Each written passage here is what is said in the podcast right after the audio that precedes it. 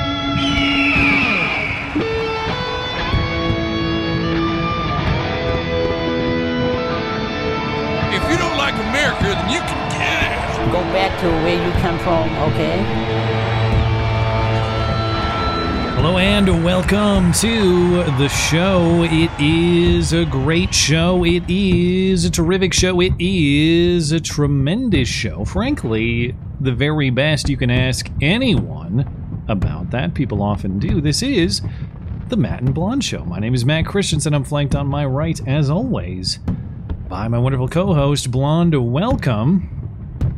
Happy Fourth of July. What? I didn't think you had the patriotism in you to wish me a happy Fourth of July. I don't. It's the only holiday that makes me like white people less because I live amongst, you know, a ton of white people and oh my god, do they love burning shit. They just they, they love to burn tires. They love to burn all sorts of wood Yeah, that they shouldn't be burning and lighting Well- stuff on fire and shooting into the air. It's like they can't stop. A week ago, in fairness, I've seen infernos of color in recent years as well. In fact, we'll get to those later in the show. We'll get to those later, yeah.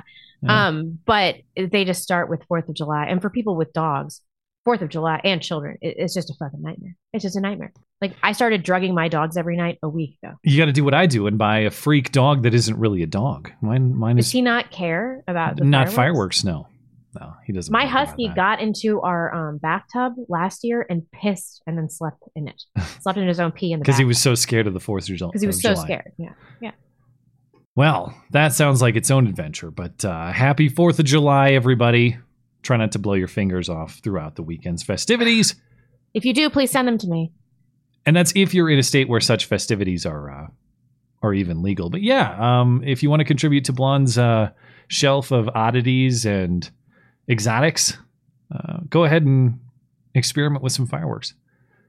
Hey, uh, remember Stop Asian Hate? Remember that was very uh, fashionable, like a year and change ago, when there was that shooting at the uh, that Asian massage parlor. Oh, right, right. But it's always black people. Well, there's been a there's been a, a multicultural progressive alliance over the last few years on the Stop Asian Hate bandwagon. That is until, uh, except for the, the of course the the uh, I hate n words n word or I hate. let me back up. Not I hate n words. I hate Asians n word was the phrasing in San Francisco in the hate. Oh, right, right, right. That was one exception. You heard it to- here. He said, "I hate n words" multiple times. Clip to, it. Clip to it. To stop Asian hate. That was one exception. Well, now we have another exception, and that's the Supreme Court uh, handing Asian college applicants a victory in their uh, lawsuit against Harvard and the University of North Carolina on race co- uh, race conscious affirmative action policies.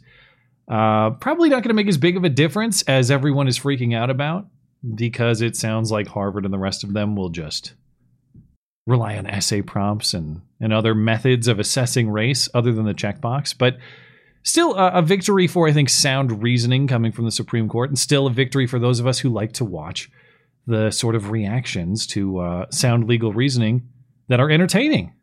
So we'll talk that case plus the two other major ones from the Supreme Court to close the term. The gays can't enslave you to make stuff for their weddings just yet. So enjoy your time before they can. And uh, Biden's student loan bailout is dead for the moment, though he's already trying to bring that back to life too. They found a new, another new magical legal authority tucked in deep into the federal uh, the federal. Are you going to say penum- penumbras? I swear to God, if you say penumbras, I don't. Maybe they looked in the penumbras of the Fourteenth Amendment and found it. I don't know.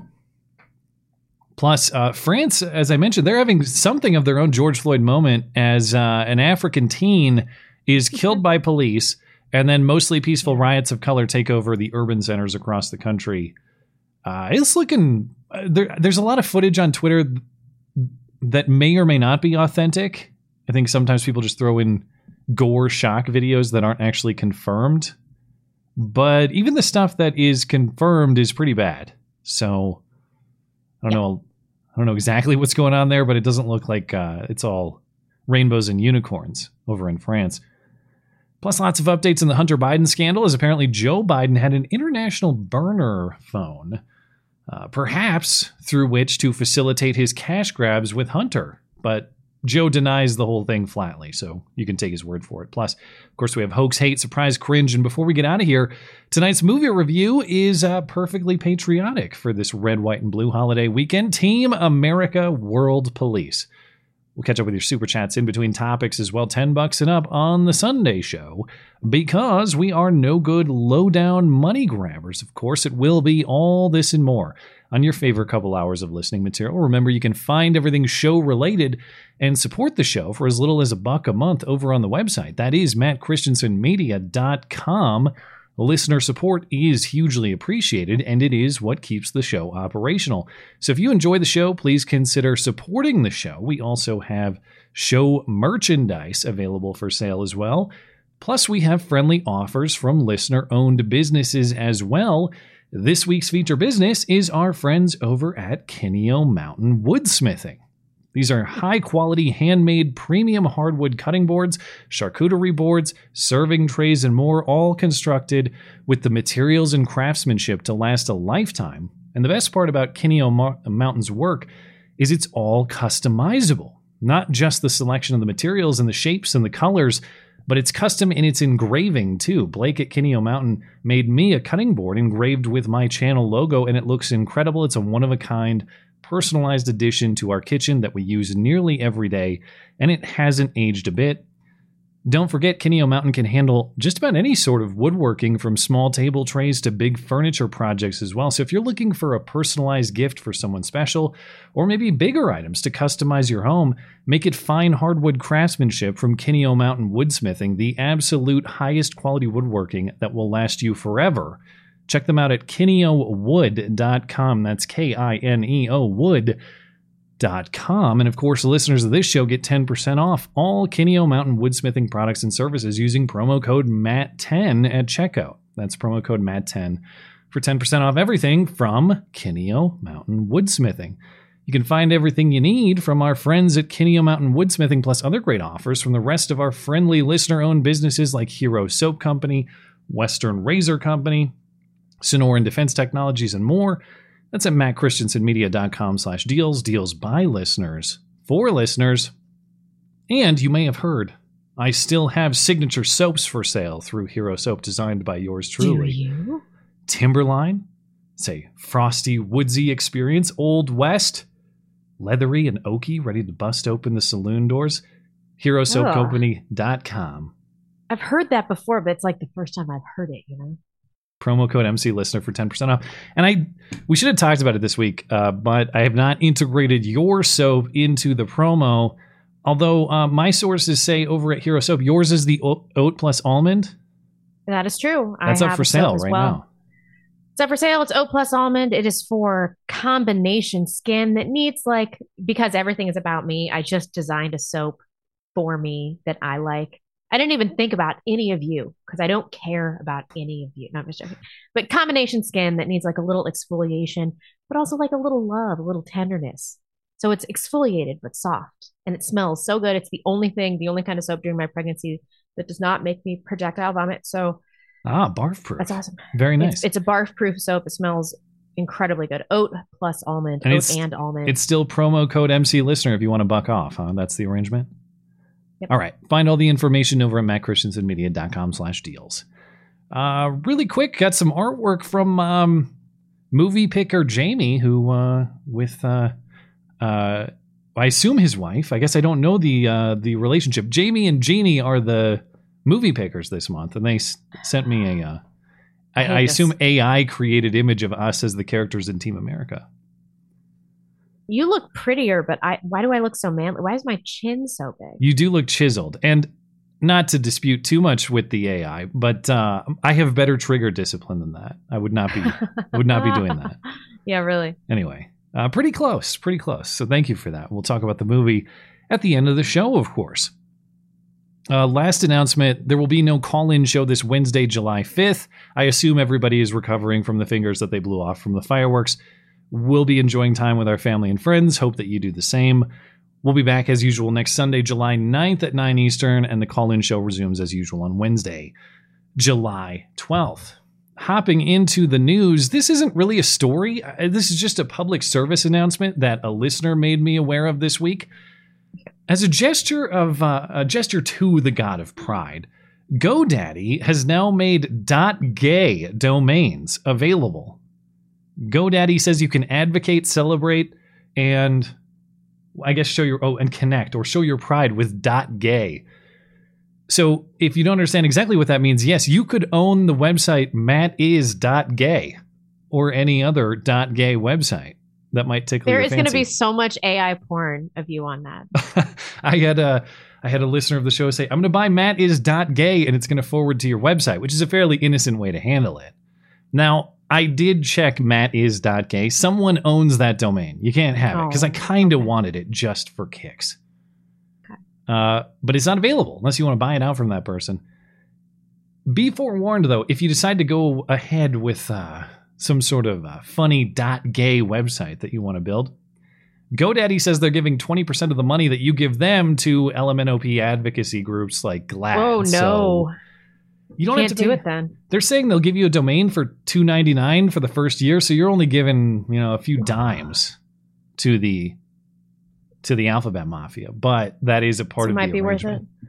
Well, do you want to pay a little bit to the Alphabet Mafia to make fun of the Alphabet Mafia? I mean, that, that tells Hmm. you the mafia is still in control, I guess, but I don't know. The entertainment factor is still there. Uh, the war in Ukraine, sure to end soon. I think it's all but over because the West has now deployed its ultimate weapon. You can forget the nukes between NATO and Russia. Nothing is going to match the destructive capabilities of Greta Thunberg. That's right, Greta met with Vladimir Zelensky this week in Kiev. Here is video of the scene.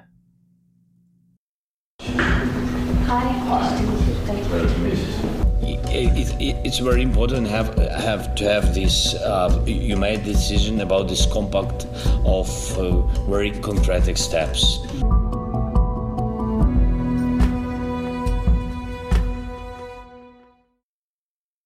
So dysgenic.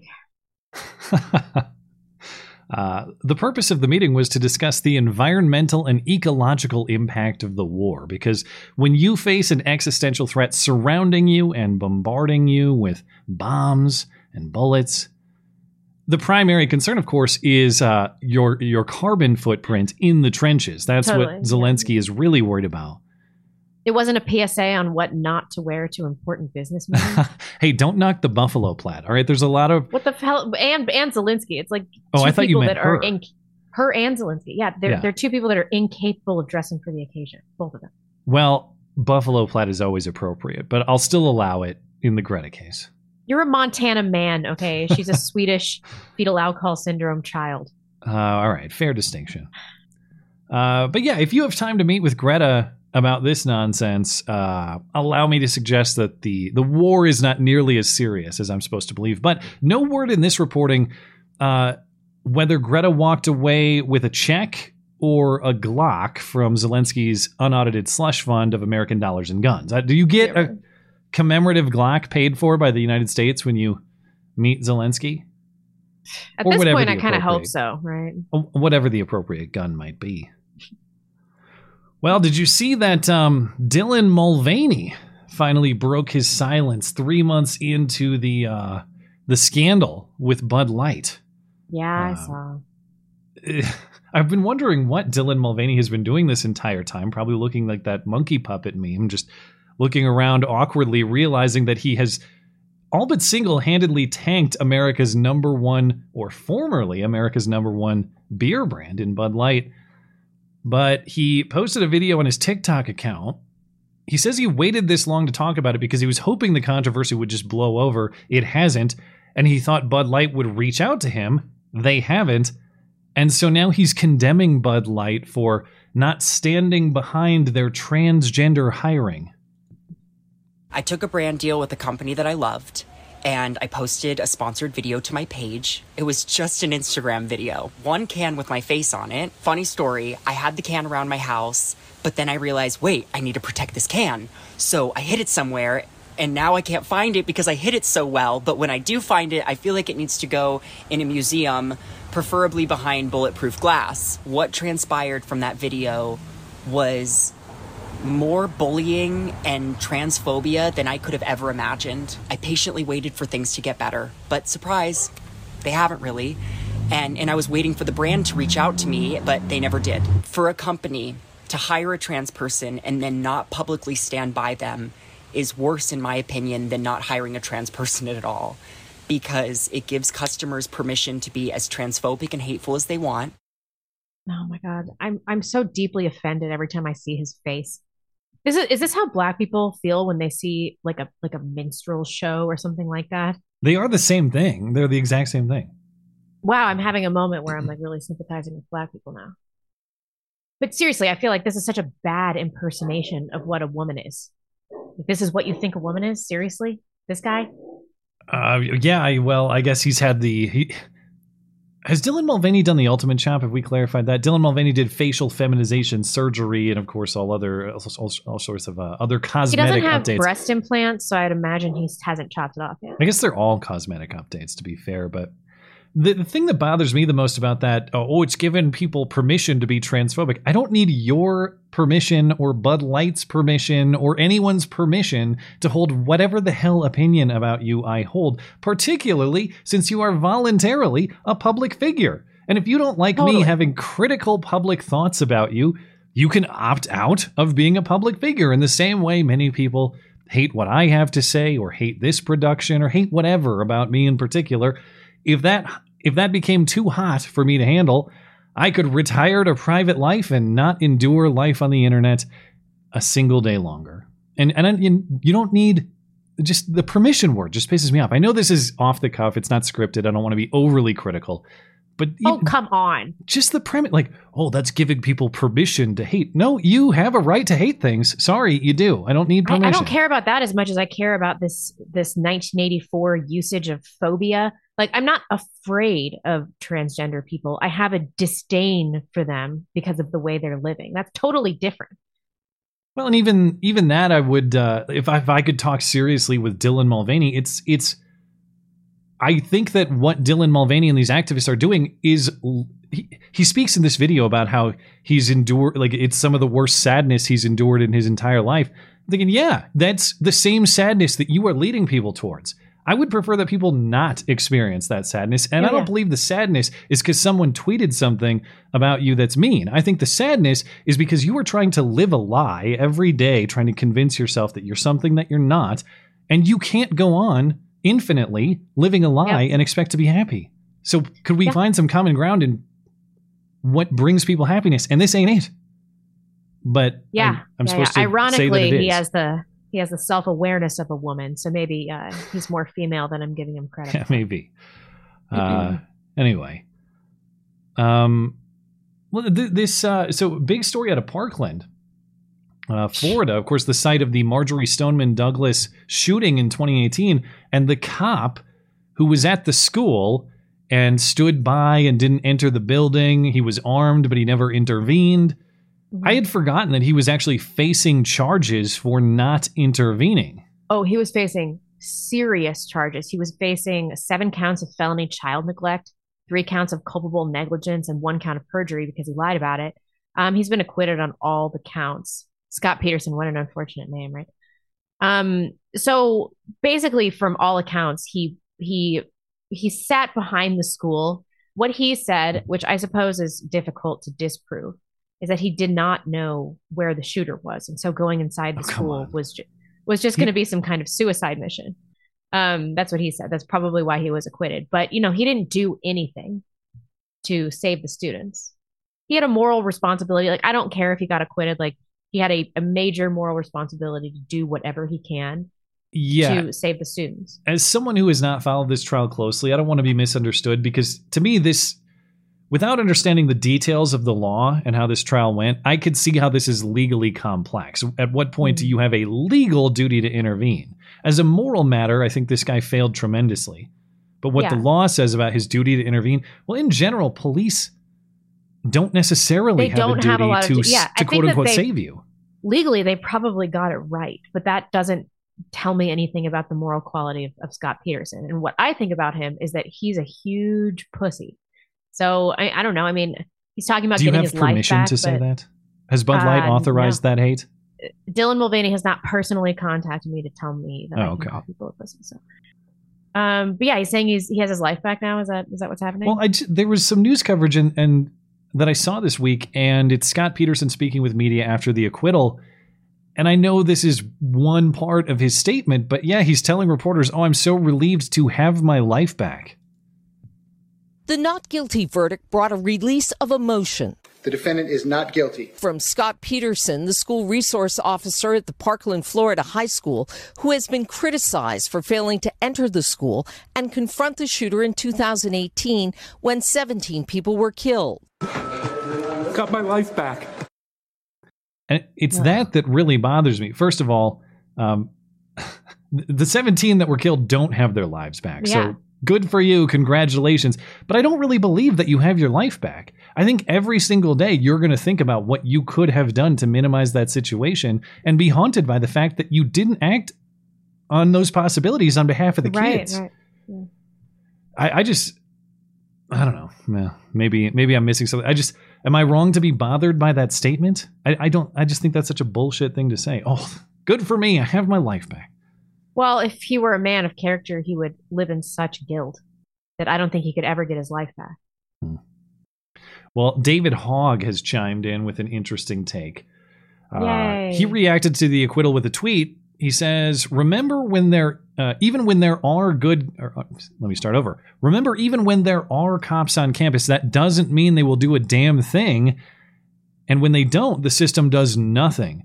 The cop in Parkland, like those in Uvalde, wasn't a good guy with a gun. He was a coward with a gun. Fuck Scot Peterson, which is actually kind of correct, at, at least, or at least something I agree with.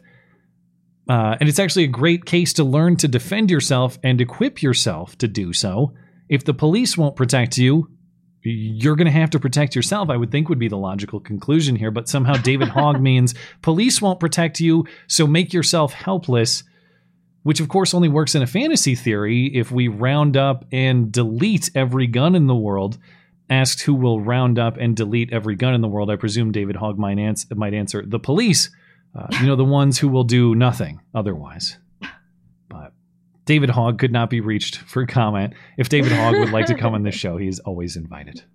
always How did David Hogg get into Harvard uh, with their strict uh, affirmative action policies? You can get into Harvard if you're white, but like you you have to hate yourself Hmm. openly and have to have an audience to listen to you hate yourself. Ah, also, so there's a neck circumference threshold Ah. that can't be surpassed. it's like only him and uh Adam. Oh my gosh, Shit. what is his yeah. name? What's There the neck to cranium ratio? Who's got the Right, crazier right. one? Your head has to be four times larger than your neck to get into Harvard. What the hell Like- happened at the border where there's footage of border agents cutting razor wire to let illegals through at uh, what Rio, the Rio Grande and Eagle Pass? Yeah, yeah, it's it's it's pretty much what you would expect. Um, so there are these border patrol agents cutting through razor wire. The razor wire was was placed by the state of Texas, um, to to process minors apparently after crossing illegally. So the federal government's position is that once the migrants are on U.S. soil, they have to be processed, right? Okay. So because this was on U.S. soil, they're like, well, we got to cut this razor wire to let them in because they're they're on U.S. soil because we can't so we can't we can't turn Yeah. them back, which which is retarded. But there's a boat Um, that's seen like bringing them across in the footage. Yeah, I know, I know. This is on private property, um, so yeah, it's likely that the border patrol agent that they're just kind of doing what they what they were told, but Is this a Um, situation where you have some kind of trafficker? I guess I'm assuming, I shouldn't assume that the boat, which we'll see in a minute, is Border Patrol or U.S. federal government property or operation. Is this some kind of trafficker who's running a boat across the river and the federal government Probably. stands there passively? Well, I guess they're on our property now. Nothing we could do. Is that what I'm Yeah, watching? Maybe i mean the the problem here is that we are slaves to federal and state law in that things that are logical like telling these people get the fuck out of this country. Turn around. Go back. And if we see you again we're going to kill you. Instead of doing that we're like well it's consistent with federal law to uh, open this gate and let them in and allow them to be processed. It's like we've totally lost logic and people are like well we have to do it's consistent with law. Can't we just guess I change the laws? It can't possibly be that hard I'll Wait show. I'll show the footage here so we have full context. But you can see the border agent bending over to snip this wire and then uh, ushering a bunch of migrants through and pointing them which way to go. And then we got this boat, and who's running this boat is what I want to know. Yeah, that's a great question. And you got more migrants after that. Yeah, that that is um U.S. territory for like many feet. Okay. So, uh, so they can't just be like, go home. Hmm. Ooh, there were children there. There were children. Well, um, we'll get to the uh, the racial propaganda surrounding the Supreme Court's affirmative action decision momentarily, but before we do, I want to make a brief aside here about just how racially insane people have actually become. Um, they'll they'll protect a certain race so tightly that they'll completely forgive not just outright crimes committed by members of that race, but crimes committed personally against them, up to and including, in the latter case here, murder. But this first case happened um, back in May of 2022.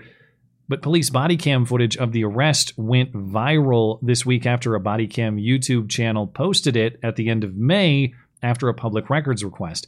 At Flowers Park in Doraville, Georgia, a black man was arrested and charged with simple assault and making terroristic threats.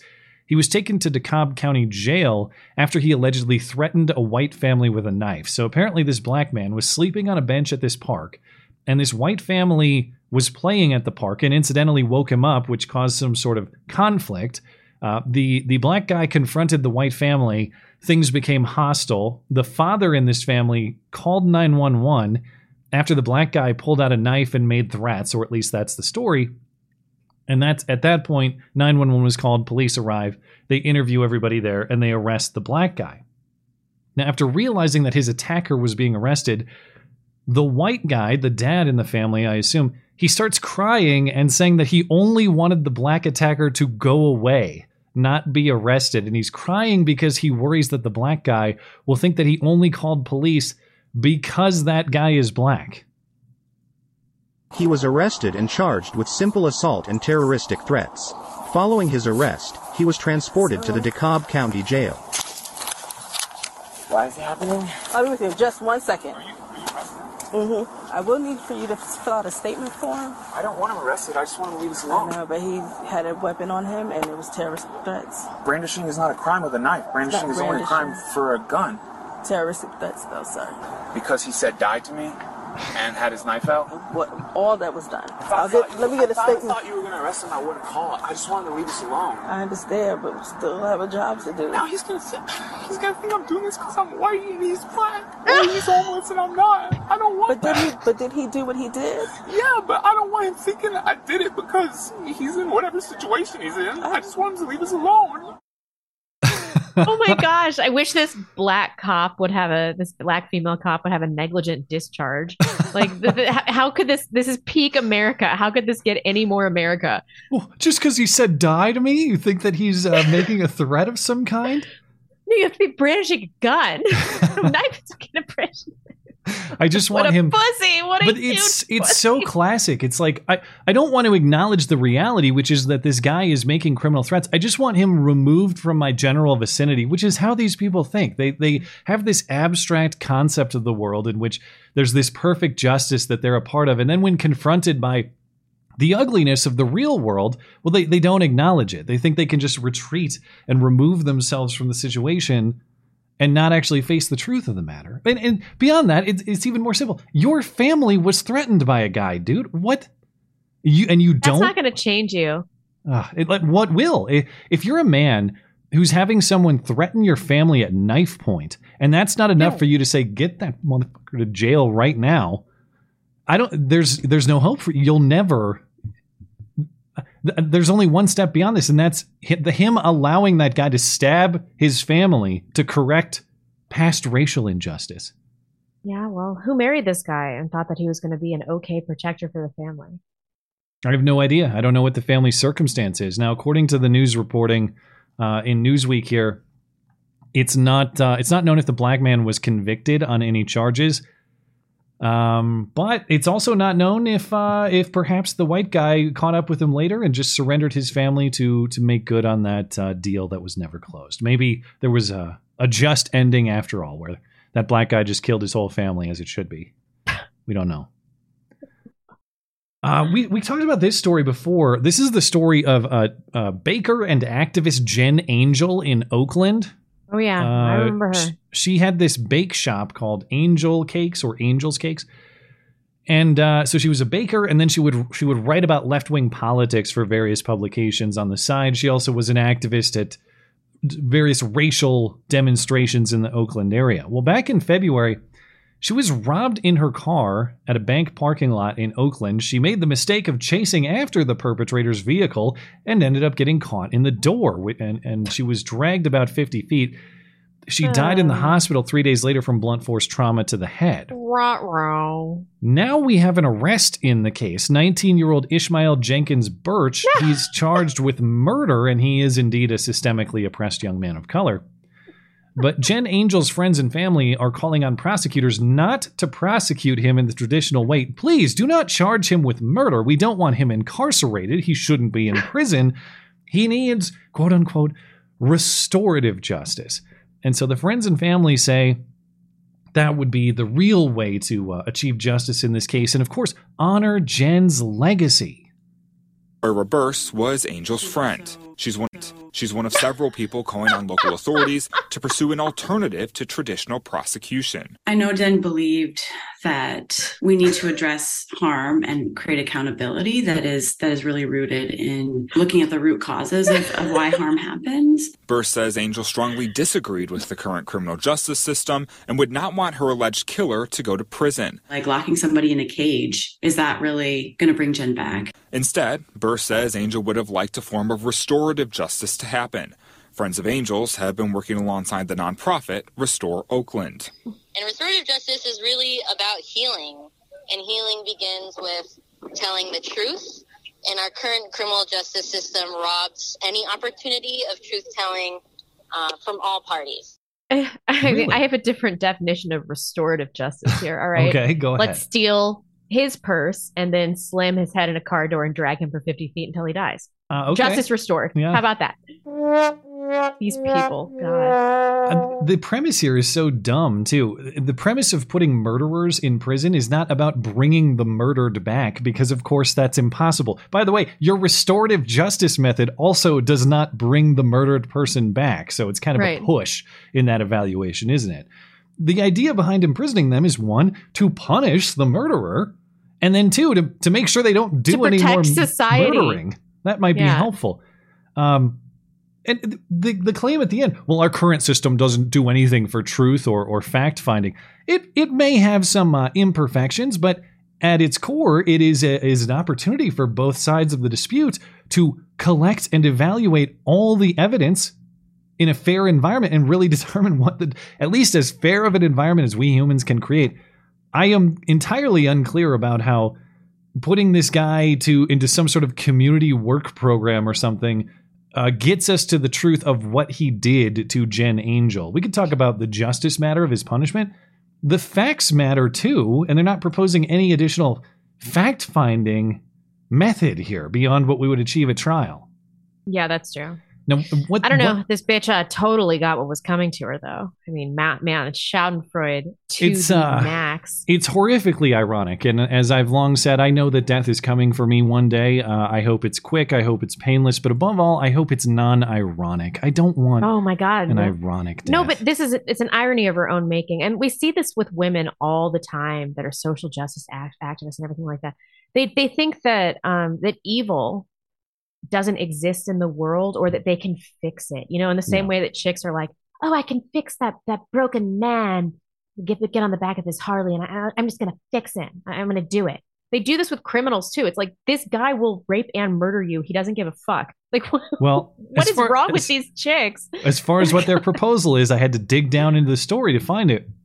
Julie Barr, a close friend of Angel's, said the DA's office acknowledged their desire for an alternative to traditional incarceration. Quote, if there were some sort of alternate place to prison where this murderer accused murderer could work and have education and learn, and if he wants to become a better human, I'd love for him to have that opportunity if he wants it. Well, see, the thing about prison is Is she talking about prison camps? You can do all of that. You can work, yeah. you can learn, you can become a better guy. And it has the added bonus of not being able to walk out and murder people whenever you want. So it's actually not that far off the concept of uh, incarceration here. Yeah, I mean, I would love to get some slave labor from these people. So I'm with her there. Someone's got to make the license plates, but I would Mm. prefer that they can't walk away and kill people while they do. True. Anyway, we'll see what sort of uh, restorative justice method they select. Um, but we got to get to the uh, what was another uh, very consequential close to the Supreme Court term this year, just like last year. Tough to beat last year's finish, of course, but I would say this sequel term this year is pretty close. On Thursday, the court declared affirmative action policies or racial preferences in college admissions unconstitutional. Then on Friday, the court affirmed the First Amendment right of a Colorado website designer to refuse to make a gay wedding website. And right after that, they struck down Biden's bogus, uh, bogus student debt cancellation plan. And then they took off for the summer. So we'll go through each of these decisions as well as uh, the reactions to them. First, as the Babylon Bee notes, it had to be a really awkward day at the court. Uh, but actually, kind of seriously, uh, headline awkward Supreme Court rules against affirmative action with affirmative action hires sitting right there in a picture of the newest justice, Ketanji Brown Jackson. It's it's funny, but but seriously. And my only critique of that headline is where's Sonia Sotomayor? Sonia Sotomayor, yeah. every bit is uh, uh, every every bit the same uh, unqualified diversity hire as well. But I guess the distinction with Ketanji Brown Jackson is that Biden explicitly said, "I'm picking a black chick." Before he even picked her, the the first and primary reason Ketanji Brown Jackson is a Supreme Court justice is because she's a black chick. That didn't happen with, with uh, Sotomayor. I don't. I don't think Obama straight up said that. Like I am. I'm picking a an, a Hispanic woman because she's a Hispanic woman. Unless, But maybe I don't know. have to go back. But uh, before the, we'll we'll start with the affirmative action uh, decision. Before the ac- actual decision, a little bit of background and context. Affirmative action policies in college admissions have long been a very murky area of constitutional law. Of course, the 14th Amendment guarantees all citizens equal protection of the law, regardless of race. Colleges and universities are commonly public institutions, of course, or in the case of Harvard, uh, private institutions that accept gobs of federal money and are therefore subject to federal non discrimination laws. So, how could it be that there were ever racial preferences or dating back decades further, at one point, quotas uh, in college admissions in the first place. How could that be legal?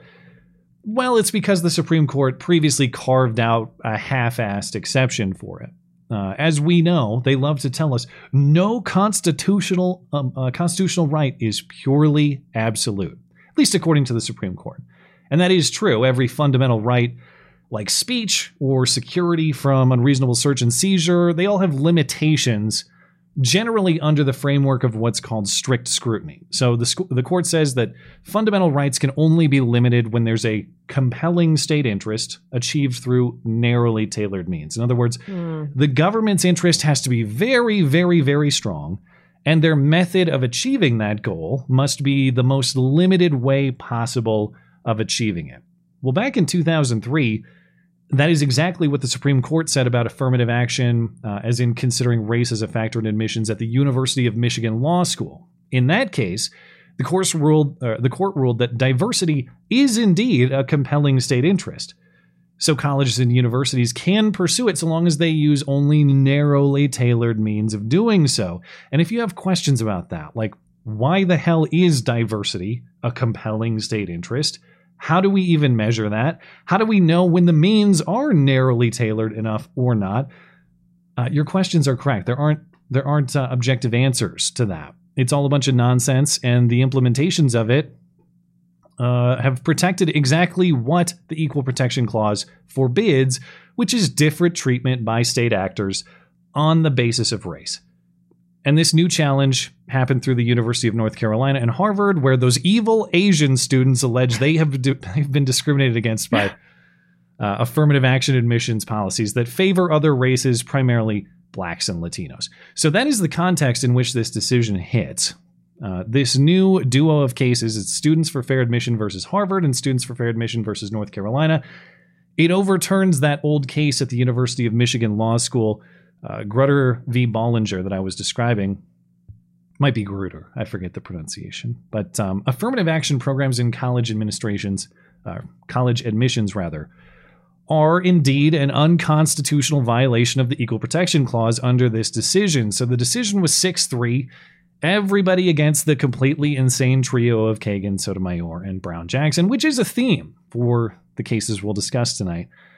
All of the opinions are a combined 237 pages. The bulk of that is 80 pages of Sonia Sotomayor traditionally raging incoherently. The decision itself is not all that complex.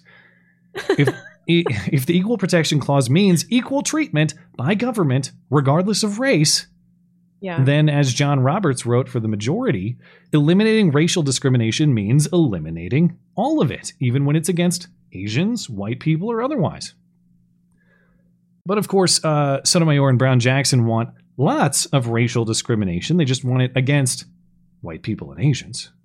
So the most uh, cited quote from Brown Jackson in this case uh, reads as follows With let them cake, let them cake, let them eat cake, obliviousness today, the majority pulls the ripcord and announces color blindness for all by legal fiat, but deeming race irrelevant in law does not make it so in life, right? But your your job is judging what's relevant in the law, not judging what's No, relevant What's in relevant life. in life? Yeah, exactly. And it's not the court that deemed it uh, irrelevant. It, uh, it it's the law. It's it's the Fourteenth Amendment in fairly clear language.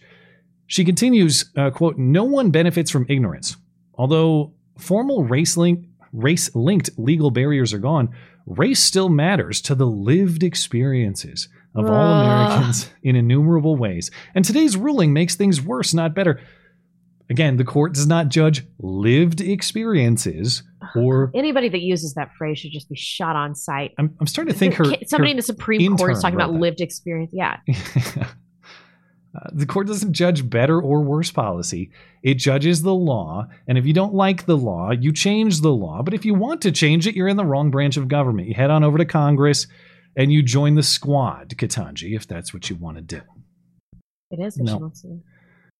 As a practical matter, colleges are going to dance around this, uh, both because they're ideologically committed to their precious diversity, but also because the majority opinion specifically allows them to. Roberts wrote that the decision does not prohibit universities from, quote, uh, considering an applicant's discussion of how race has affected his or her life, be it through discrimination, inspiration, or otherwise. So whether just whether college uh, admissions personnel are just looking at the name or whether they're using an essay prompt proxy like is described here colleges are going to figure out who is black and who is hispanic and they're probably still going to give them an edge they're just not going to do it through the simple checkbox method that might have been used previously Not if white people start lying openly. yeah well you, suing. you got to become uh i don't know you got to change you got to change your name legally to like jamal garcia or something like that I don't know. My maiden last name is Hargraves. 80 to 90% of people with the last name of Hargraves are black. Is that true? I would. Yeah. that- I, I guess. Well, I don't know. I guess I don't know any Hargraves people. You're the first. I'm just telling you, if- you can pull it off, you should do it. The uh, the Supreme Court, of course, can't erase the ideological rot in these colleges. So Yeah. even though I do think that this case is well reasoned, and I think it's a it's a good step toward constitutional fidelity, the actual fix for college campuses, Supreme Court can't do that. It, it's going to take uh, the destruction of the system through its own failings, or I don't know. The, I don't mm. think this is going to change how colleges operate, except for they just dance around it on the forms a little bit. I think that's really the consequence. But the president doesn't like this decision, obviously, and so he took the podium on Friday in reaction, saying many people wrongly believe that affirmative action allows unqualified students to be admitted ahead of qualified students, and that is not the case at all. Many people wrongly believe that affirmative action allows unqualified students, unqualified students to be admitted ahead of qualified students. This is not, this is not how college admissions work. Rather, colleges set out standards for admission, and every student, every student has to meet those standards. Then and only then, after first meeting the qualifications required by the school, do colleges look at other factors in addition to their grades, such as race, That's incorrect. Why why is Harvard letting in black students to get a 1200 on their on their SAT? That's patently false. He's trying to confuse with his word choice here. Eh, So he's saying, well, you have to be qualified first, and then they'll evaluate race, right? But if your baseline for qualification is very low, and then Right. you prioritize race over other factors once you've cleared that low threshold, well, then you are picking less qualified candidates over more qualified candidates on the basis of race. And you don't have to speculate that's what they're doing. To your point, uh, one of the exhibits in the lawsuit, just so we're clear on what this means, if you're talking percentiles or deciles in this case, if you this is an academic decile, that's how good of a student you are, how smart of a student you are. If you're in the 10th decile, you are effectively the smartest guy in the room. You're smarter than 99 or 100 of your competitor your your student competitors. If you're in the, the fourth decile or the 40th percentile, that means you're smarter than 40 out of 100 of your peers, which is another way of saying you're below average, though not drastically so. But black students in the 40th percentile had a better chance of getting into Harvard at 12.8% than Asian students in the 100th percentile, 12.7%. So if you're Asian, if you're an Asian guy who is literally the best, the smartest guy that there is, your chance of getting into Harvard is or was lower than a below average black applicant. And if you're the That's best, hilarious though. That's there's nothing you could do to be better if you're the best. I guess you could beat yourself. But Yeah, but all these Asian people left their countries that weren't that bad to find a better life, and they thought that they were going to be able to overtake Whitey in the Ivy League schools, and it worked for a little while. And now they're, they're like, back at it no. Asians. I know. I think this is funny. I don't. I don't. Am I supposed to think this is bad? It, it's funny. good luck getting into Harvard though if your name is Yamasaki or Chen or something like that. You're still fucked. They're gonna know. Screwed. You got to change your name to Jamal Garcia. It's the only way. Yes, it is. Yeah. how many how many Asians named Jamal will there be next year at Harvard? I can't Well, the wait. Chinese, they're crafty. Jamal Wu. They're gonna. Yeah. There's nothing they can do about their last names. Well, know? they could see you got to change the last name too because they'll see that on the application. Yeah. But Jamal yeah, Wu when- Tang. When Biden says unqualified people get in, It just depends on what you mean by unqualified. It does absolutely mean that less talented people are being selected purely on the basis of For sure. What else could it possibly mean? Yeah. So, so Biden appears on MSNBC on Thursday night as well for a very rare live TV interview. It was actually 20 minutes long, and this is the one where he sort of weirdly shuffled off the set before they actually went to commercial break. I'll spare you watching that uh, once again. It was inexplicable. But during the interview, he spoke absolute gibberish in response to this ruling. And I think that across the board, the vast majority of the American people don't agree with a lot of the decisions this court is making. Some of your former Senate colleagues on the Judiciary Committee would go as far as to say that it's anti-democratic. You know, if I say it's anti-democratic, then it gets in a lot awfully of trouble. no, no, no, but but it, it is. Its its value system is different. It is not as embracing of of all what I think the Con- the Constitution says. We hold these truths to be self. That all men and women are created equal, You know endowed by the their thing. Creator. It's the uni- uniqueness of America. We never fully lived up to. it. We never walked away from it, and this court seems to say that no, that's not always the case. The idea there's no right of privacy in the Constitution, giving states power that we fought a war over in 1960. Um, you know, I, I just think it's. Um, this is not your father's Republican Party. What the fuck is he talking Uh, about? yeah. Okay, I don't even follow. What is he talking about with this right right to privacy? Well, I, I guess he's talking about the right to privacy that was discovered in the penumbras of the 14th Amendment.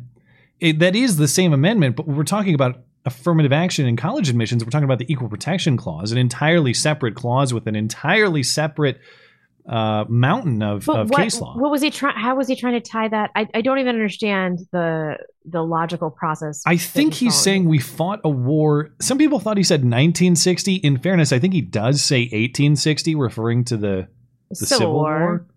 But then he's saying we passed the 14th Amendment after that. And through the 14th Amendment, of course, we have the Equal Protection Clause and we have the Due Process Clause through which the right to privacy was discovered, you know, 100 years later. right. What does that have to do with anything? Yeah, I don't know.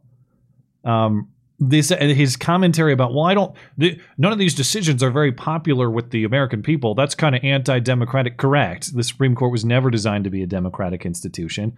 It is. Its job is to evaluate the law. It's not a political body in its design. Why don't we elect Supreme Court justices? Why don't we make them into Congress too? If it's supposed to be democratic.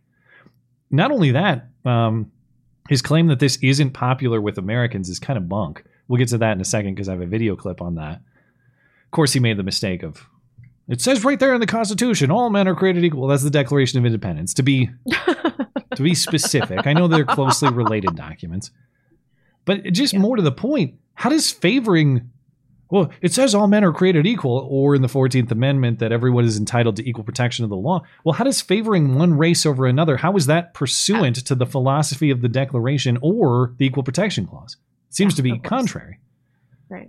Uh, well, they need the favoritism because of systemic racism. Wasn't there some progressive that tweeted this week like black people would not be able to get anywhere if it wasn't for affirmative action? yeah, that was like, Erica "Whoa, Marsh. ah!" She, she said she said black people can't succeed in a merit based system. I think she's fake though. I don't think she's a real person. Oh, really? I think that's one of those like bot fake accounts. Oh, it's so excellent though. I'm like, I agree with you, but okay. well, there's been a lot of you go, you go back and read that University of Michigan law school case. Even the court acknowledged that there will come a time at which affirmative action has served its purpose. Now, I would argue it it didn't have a legitimate legal purpose in the first place, but even those who supported it in decades past understood. All right, a little bit of a, a an assistance here and there that that clock is going to run out. But to these people, no, no, it's it's not cor- it's not a clock that's going to run out on past injustice. I want favoritism in my treatment from the law forever, and that's why In they're very mad. perpetuity, Yeah. Right. Well, why why does anybody try to get any law passed and they think it's going to be temporary? That's not the Yeah. nature of our law. It, it extends forever. They're all in perpetuity. They change the culture. Everybody everybody knows that. His comment too. Well, this is not your father's Republican Party. Well, first of all, this isn't a party decision; it's a Supreme Court decision. Right. Um, the Fourteenth Amendment literally comes from the birth of the Republican Party, so I, I think that's kind of, yeah, I think that's kind of related. Not that I'm Yeah. trying to fanboy for the Republican Party or something. It's just a matter of history. This is not your father's Democratic Party. Okay, now men and women are the same. There's no distinction to be made between them. Uh, shots from big pharma are mandatory. Government colludes with big tech to censor you. That's those are not yeah, warmonger. That's not d- the Democrat Party from 15 years ago. These are these are entirely new concepts. Um, I mentioned his point on public opinion is not only philosophically wrong. I think it's actually matter. Uh, it's it's wrong as a matter of fact, depending on which poll you uh, which poll you uh, evaluate or which poll you look at. And the point is that public opinion polling on affirmative action is actually highly unreliable. NBC's news coverage noted that. Listen to this incoherence. Most Americans support affirmative action, but they do not support considering race as a factor in admission. How? How can how As can you for how that the circle? public feels about all of this, uh, well, a lot depends on how the question is asked. A recent NBC News poll found that more than half of Americans support affirmative action as long as no quotas are used. But that changes when the question specifically asks about race and ethnicity in admissions processes. There, the public is broadly against it, guys. Yeah. Makes sense. The the American public loves dogs, they just hate canines, okay? Yeah, really. Uh, if, if calling something, if, if calling the thing a different thing fundamentally changes your opinion of it, uh, that would suggest that, the, that people have no clue what they're Right. even talking about. Or they're facing social pressure to answer in a certain way. Yes, exactly. When it's being phrased in a certain way. Yeah. Well, that's all I have to say about the affirmative action case, unless you had anything else to add. No, I think this this is hilarious. It's going to hasten the collapse of um, the university system. I think. Uh, well, I don't know. I mean, I, I think they're just going to continue operating the way that they would, but I think that they were yeah, on but that. there are going to be some path anyway. pissed off Asians going to the Supreme Court. We saw what this. happened the last time they got pissed off. They they took care of Hawaii pretty bad. So next up it'll be Cambridge if you guys don't watch it. Uh, all right, so case two, and I won't go on as long about these cases, but case two is also important. This is adding teeth to the First Amendment protection against compelled speech. So this is the this is another case out of Colorado about their anti-discrimination law as it, as it applies to gay weddings. Recall back in 2018, the Supreme Court considered the case of Colorado cake baker Jack Phillips.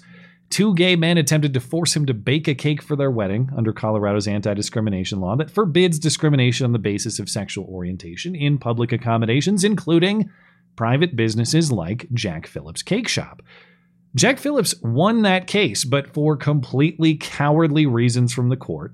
It was one of Anthony Kennedy's last opinions, and he ruled that um, it was the way that Colorado handled their treatment of Jack Phillips and not necessarily the anti discrimination law itself that was unconstitutional. And I wish I was exaggerating the point, but I'm not. Kennedy, uh, at least in a, in a paraphrased way, said that Colorado applied their rules with particular animosity for Phillips' Christian faith. So they called him a butthead. They called him retarded because he's Christian. Things to that effect. Uh, Not direct, not those exact words, but you get what I'm saying. Um, so just on that case, in that one case, Phillips won, but the court said nothing about the underlying law. And so, of course, the activists still harassed Jack Phillips ever since, and the Colorado law remained on the books to be abused uh, and be revisited by the courts again. And that's exactly what happened in this case. So now we have a similar situation. This is Lorie Smith, who's a website designer in Colorado. Now, as far as I understand, she didn't actually build any websites. I, there are some questions about her, which we'll get to in a moment. But she wanted to do wedding websites, but the state says that she can't unless she makes gay ones too. And she doesn't want to make gay ones because it violates her Christian faith, and so she challenged the law. This case went 6 to 3 2, again, with the insane commie trio dissenting. Gorsuch wrote the opinion this time, striking down the Colorado law, at least insofar as it forces people in expressive businesses to express messages with which they disagree. So, writing the decision, Gorsuch says the First Amendment envisions the United States as a rich and complex place where all persons are free to think and speak as they wish, not as the government demands. Colorado seeks to deny that promise. Now, if you ask me, all anti discrimination law is constitutionally suspect, if not uh, unconstitutional outright, or at Yeah. the very least philosophically flawed. Because It denies your rights to association and property. The court isn't going that far here. They're saying, well, it's, a, it's just a speech issue. They can't make you say things you don't want to say. That's correct. But uh, you're still ignoring the question of, well, what if I'm in a business that isn't purely expressive? What if I'm the caterer? What if I um, what if I'm the venue and I don't want to host gay weddings?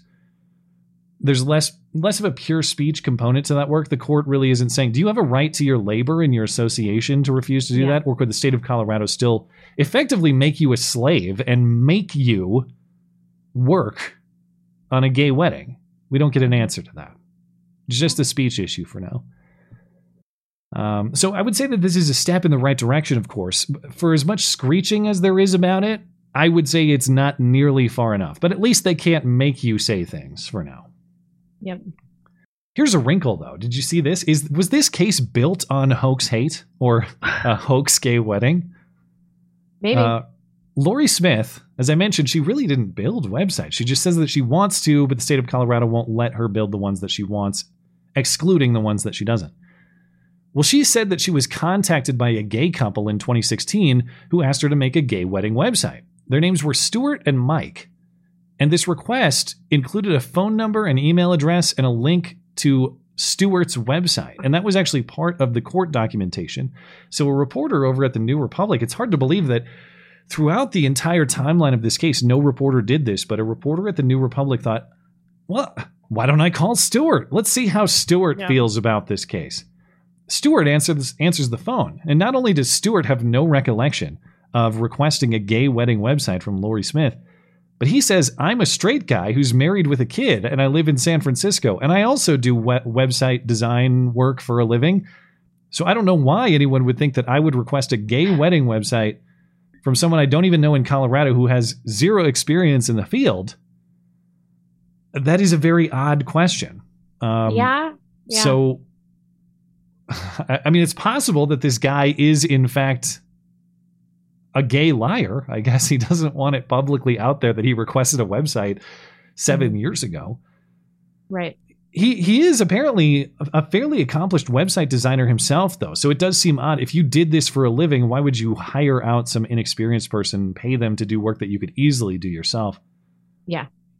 this does not necessarily get at the merits of the case because fundamentally we still have a question of whether Colorado can force you to work or speak in ways you don't want to. But I'm wondering if um if they didn't uh, fudge a few of the facts just to get their foot in the door to bring this case. It kind of seems like maybe they did, unless uh unless there's some evidence to the contrary. Do you that- care? um, I mean, I always care about the truth. I, I do for its own sake. Uh, that said, is this the wor- in the in the grand scheme of weaponization of the court? Is this the worst weaponization I've ever seen? No, it's not. Not not even close. Um, and I think at some at some level, I think it's something of a moot point. Now I know that I'm not going to go all the way into the spirit of it is true because if it's not true, it's not true. But I am saying that if Lorie Smith did go into business making wedding websites and refused to do a gay one, that the state of Colorado absolutely would have come after her in the same way they did to Jack Phillips. I don't have to speculate that that would have happened. I can point right at Jack Phillips and say, look at the way that they've harassed this guy for years. So I, I, I think it is kind of a moot point. That said, um, I, I still the spirit of the thing matters, though. This I is also a, a counterattack. It's a counterattack. Yeah. This isn't an offensive, you know? Yeah. Well, you guys did way too many hoax hates. It, like, give Lorie Smith Yeah. uh, a mulligan on this one. Counter hoax hate. Now, strictly speaking, of course, the court did not say you have a constitutional right to s- refuse to serve gay people. In fact, Lorie Smith didn't say that. Like Jack Phillips, she said, "It's not. I'm. It's not that I would refuse to build a website for a gay person. I just don't want to endorse gay weddings." It's still Are being sure? I, understood. I heard her say, like, no faggots under any circumstances. Kill the faggots. Dot com. I think she owns killthefags.com. I think that was her. Website. No, no, she owns killthefaggots.gay. Oh, dot gay.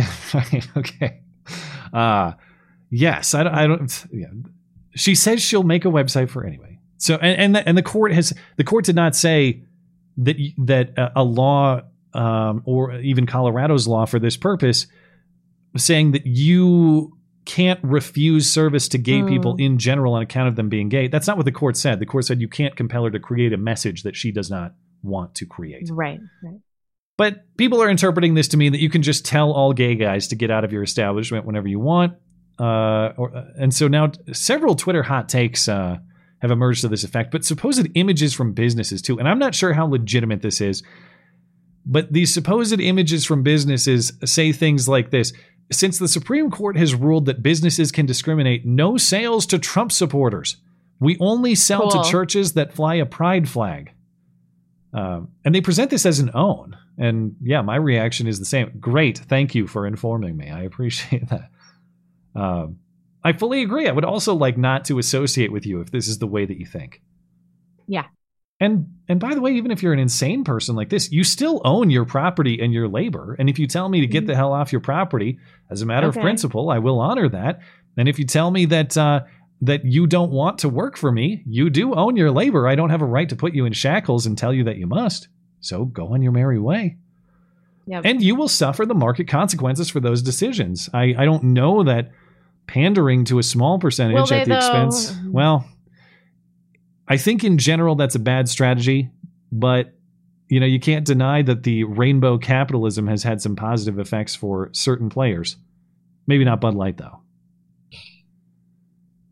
Anyway, that's all I have to say on that one. You have any other thoughts? Uh, I'll be quick on the student loan decision because I know we're way past the hour here, but I'll just wrap this up so that we can have a an even or a nice spot to break. Uh, the Supreme uh, the the uh, the student loan decision is likewise a straightforward decision. Again, six three with the quasi sane people against the commies. The crux of this case, uh, well, I will say I'm going to be quick with this too. I posted a video analyzing it in greater detail yesterday, so if you want my full thoughts on it, go check that out. I'm not going to repeat myself, but there are a couple updates that I do want to get into. The crux of the case is whether a 2003 law allowing the Secretary of Education to waive or modify, that's the statutory language, waive or modify loan terms as emergencies may require means that the Secretary can just cancel the debt outright. That was Biden's legal claim. Well, the majority reason that the statutory language does not say that, because it doesn't, and if there's a question on that, uh, as to whether Congress meant that, that Congress should clarify that and do it itself. And Elena Kagan's dissent, which I get into in my video posted yesterday, it's it's hilarious. Um, first of all, she's arguing that the law clearly means that the Secretary of Education can do whatever the hell he wants. But secondarily, she's arguing that the Supreme Court is taking power away from Congress by punting the decision back to Congress. Yeah.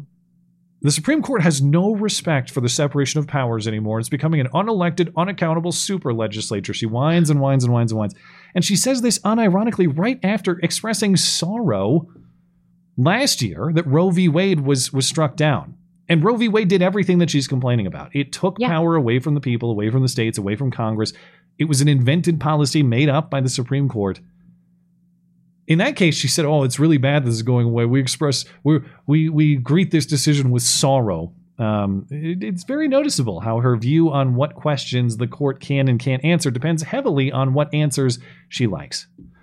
But um, the reason I get back into this is because when I made that video, I had foolishly assumed that this was going to be the end of the student debt cancellation nonsense, and I should have known better. Because after all, part of the decision or part of the discussion that I had on this was that Biden constantly does unconstitutional power grabs and seems to have no reflection uh, or any interest in uh, in thinking about why he ought to respect his constitutional constraints. You think about the the eviction moratorium. You think about the vaccine mandate. You, we have this debt cancellation now. So of course he wasn't just going to accept the decision and reflect about the error of his ways. So five seconds after the Supreme Court case, uh, the decision comes out, you know they've been thinking about this for months because they knew this is how this was going to go. The White House found another new magical power buried deep in some other federal law book that they can twist and use to achieve their ends. So on Friday, Biden announced that he'll try the same debt cancellation plan through an alternative legal authority. Remember when they ripped Kellyanne Conway for alternative facts? Now they have Yeah. alternative legal authorities. One is more consequential than the other. Um, this time they're going to try the alternative legal authority of the original Higher Education Act of 1965, which allows the Secretary of Education, once again to quote waive or modify federal student loans under certain circumstances. So it's going to be the exact same logic with the exact same legal theory, which presumably will lead to the exact same outcome. Biden says this new path is legally sound. Uh, it, okay, as opposed to what the old path. It- and Yeah. if, if this was the legally sound path, why didn't you take the legally sound path in the first place? I, I, I have to assume you're going with the paths that you find to be the most viable and not just grasping at straws. I'm expected to believe that. Yeah. Anyway. Uh, so the, the, that that battle is still going to continue. They're still going to claim that they can just cancel everyone's debt. Last thing I have, congressional Democrats are really getting pissed off at the Supreme Court for not just being another tool of their agenda. And to the extent that the court isn't doing their bidding, they want to start a fight with them, or at least some of them do. Now, I have been told for years that respect for our institutions and the rule of law is paramount. It's the bedrock of our democracy. And anything short of that is a prelude to January 6th. But here we are questioning institutional integrity.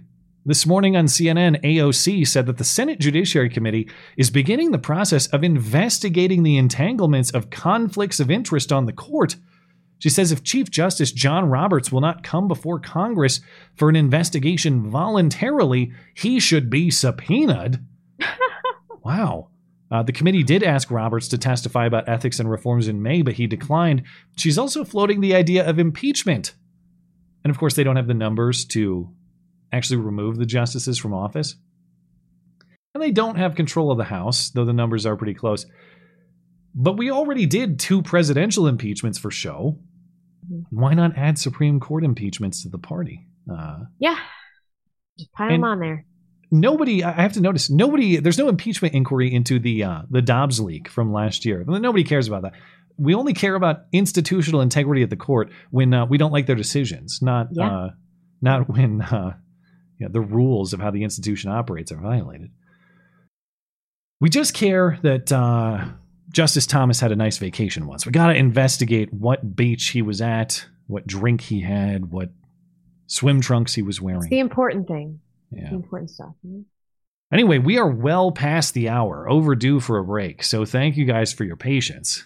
And um, just a few over on Rumble. I'll grab those while you uh, pull up the YouTube and Tippy list. I'm ready. You want me to do? Yeah, go for it if you're ready. Robin D. Banks, imagine being an affirmative action hire to the Supreme Court only to get there and find affirmative action gutted.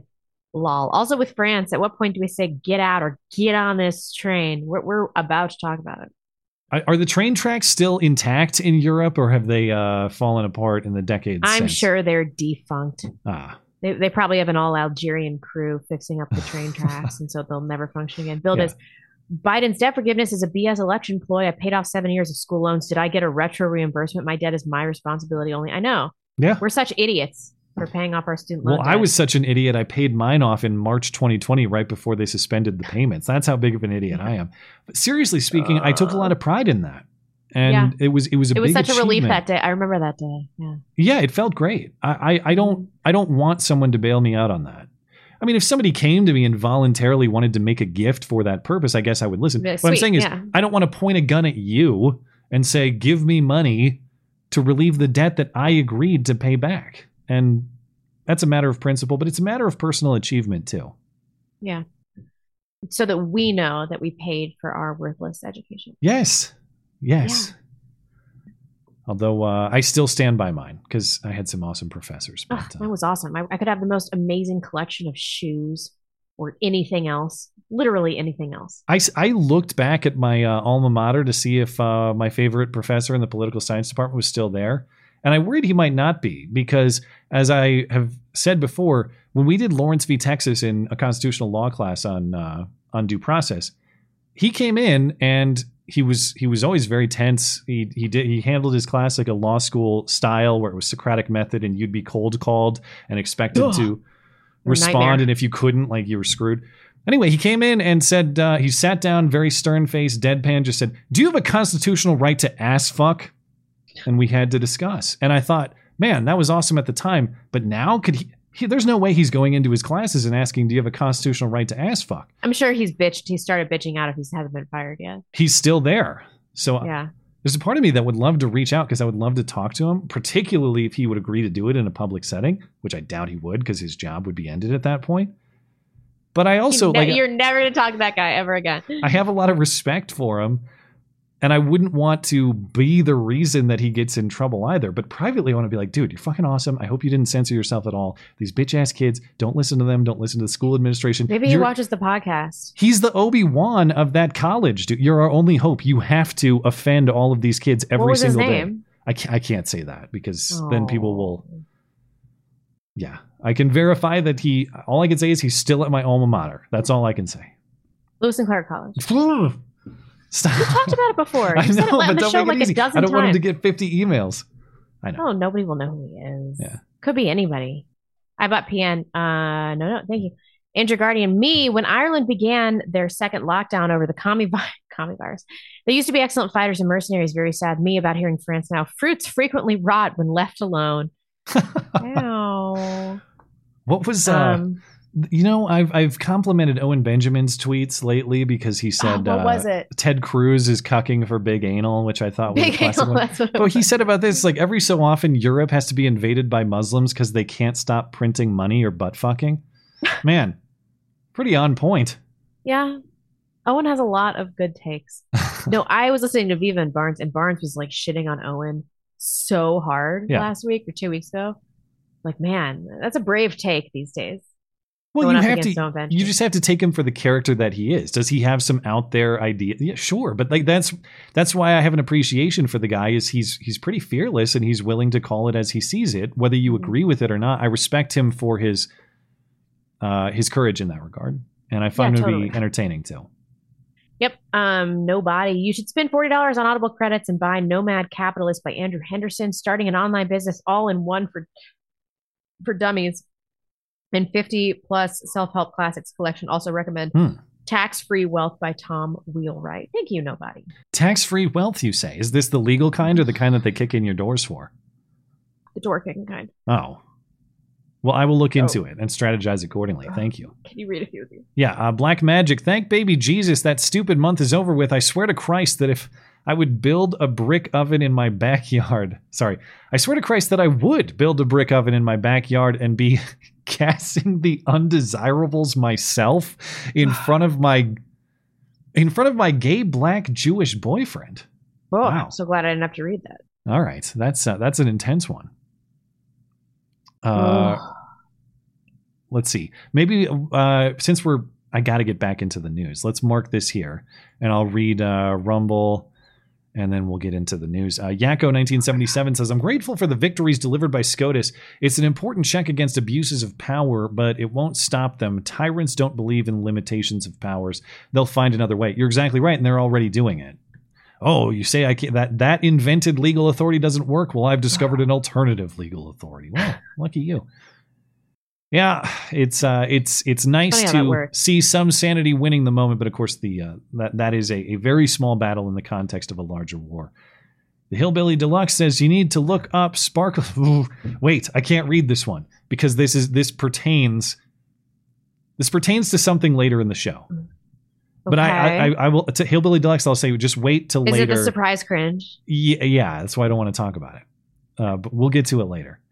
Uh, Nikki says, "What a great week! Been listening to Matt since the YouTube algorithm would suggest you and Sargon after a Young Turks video. Thanks for the years of content. Well, first of all, thank you for supporting the show, and uh, It's Gag 3, whoever that is. We love Yeah. you. You're very special. and thanks for the memories too, because YouTube recommendations. I mean, that's that's years, years ago. Uh, that that died a long time ago. So thanks for sticking with me, man. Dick Boner, one of the great names of the chat, Dick Boner. I was tempted to use this 20 bucks as a donation to help bail out a jogger to help thin the progressive herd. but they got a deep they got a deep jogger bench regardless. Enjoy a couple 40s on me. Well, thank you. Oh, thank you. Where can you get 40s? A couple 40s for 20 bucks though? What kind of 40s are these? That's got to be like Colt 45s, or is that what they're called? with the cheapest malt liquor, I guess. Yeah. Addicted to drums. Uh, to drums. Thanks. Uh, no, thank you, sir. Your support for the show is very much appreciated as always. We love you. You're very special. Uh, let's Ugh. get back into the news because I got to give enough, enough time here. Uh, well, first of all, I forgot my. Where are my manners? I have to stick with the format, the customary Jen Psaki. Um, I'll have to just circle back with you. Then we'll get back into the news.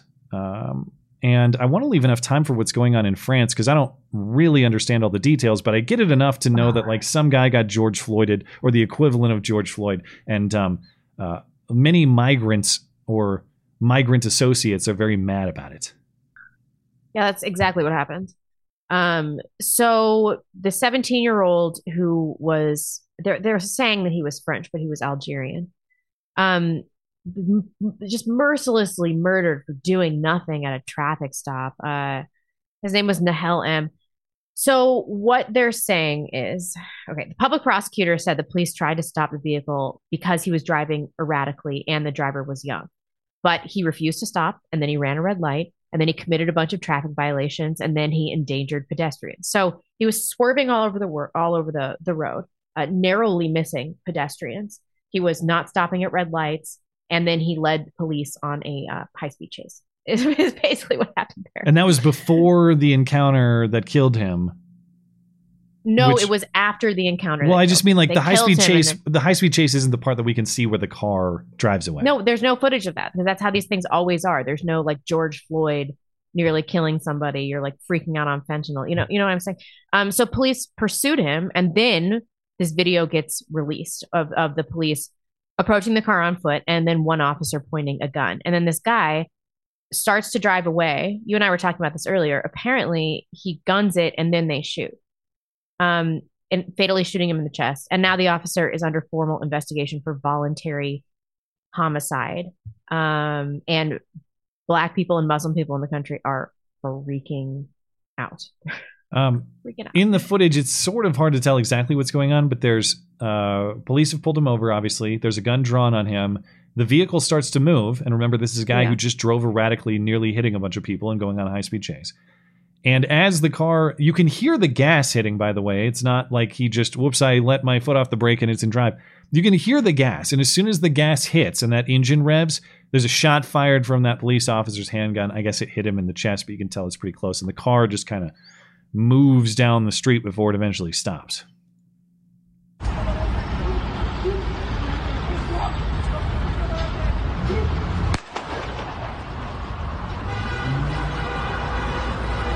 So I thought maybe he was shot in the head, but if you saw a chest, then he probably had some time to try to to get away. He wasn't instantly incapacitated, I'm assuming. Right.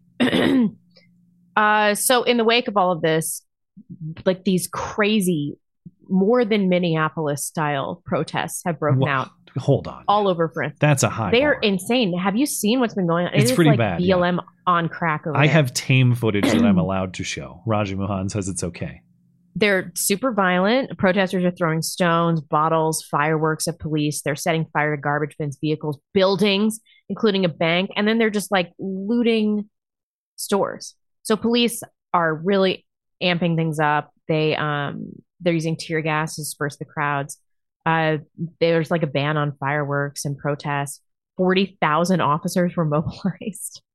Nearly 900 people were arrested on Friday evening alone. 180 arrested the night before, more more since then. And I think this was it was yesterday. This was the, the destruction tallied yesterday. 492 buildings have been dam- damaged. Uh, nearly 4,000 fires started. Okay.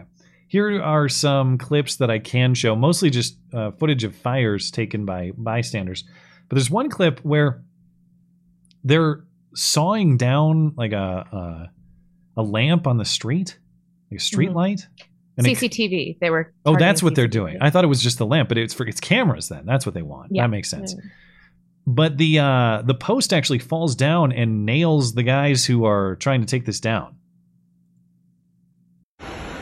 So just massive fires, several of these types of events. Did you see anything like that in Minneapolis? This. A fire that size?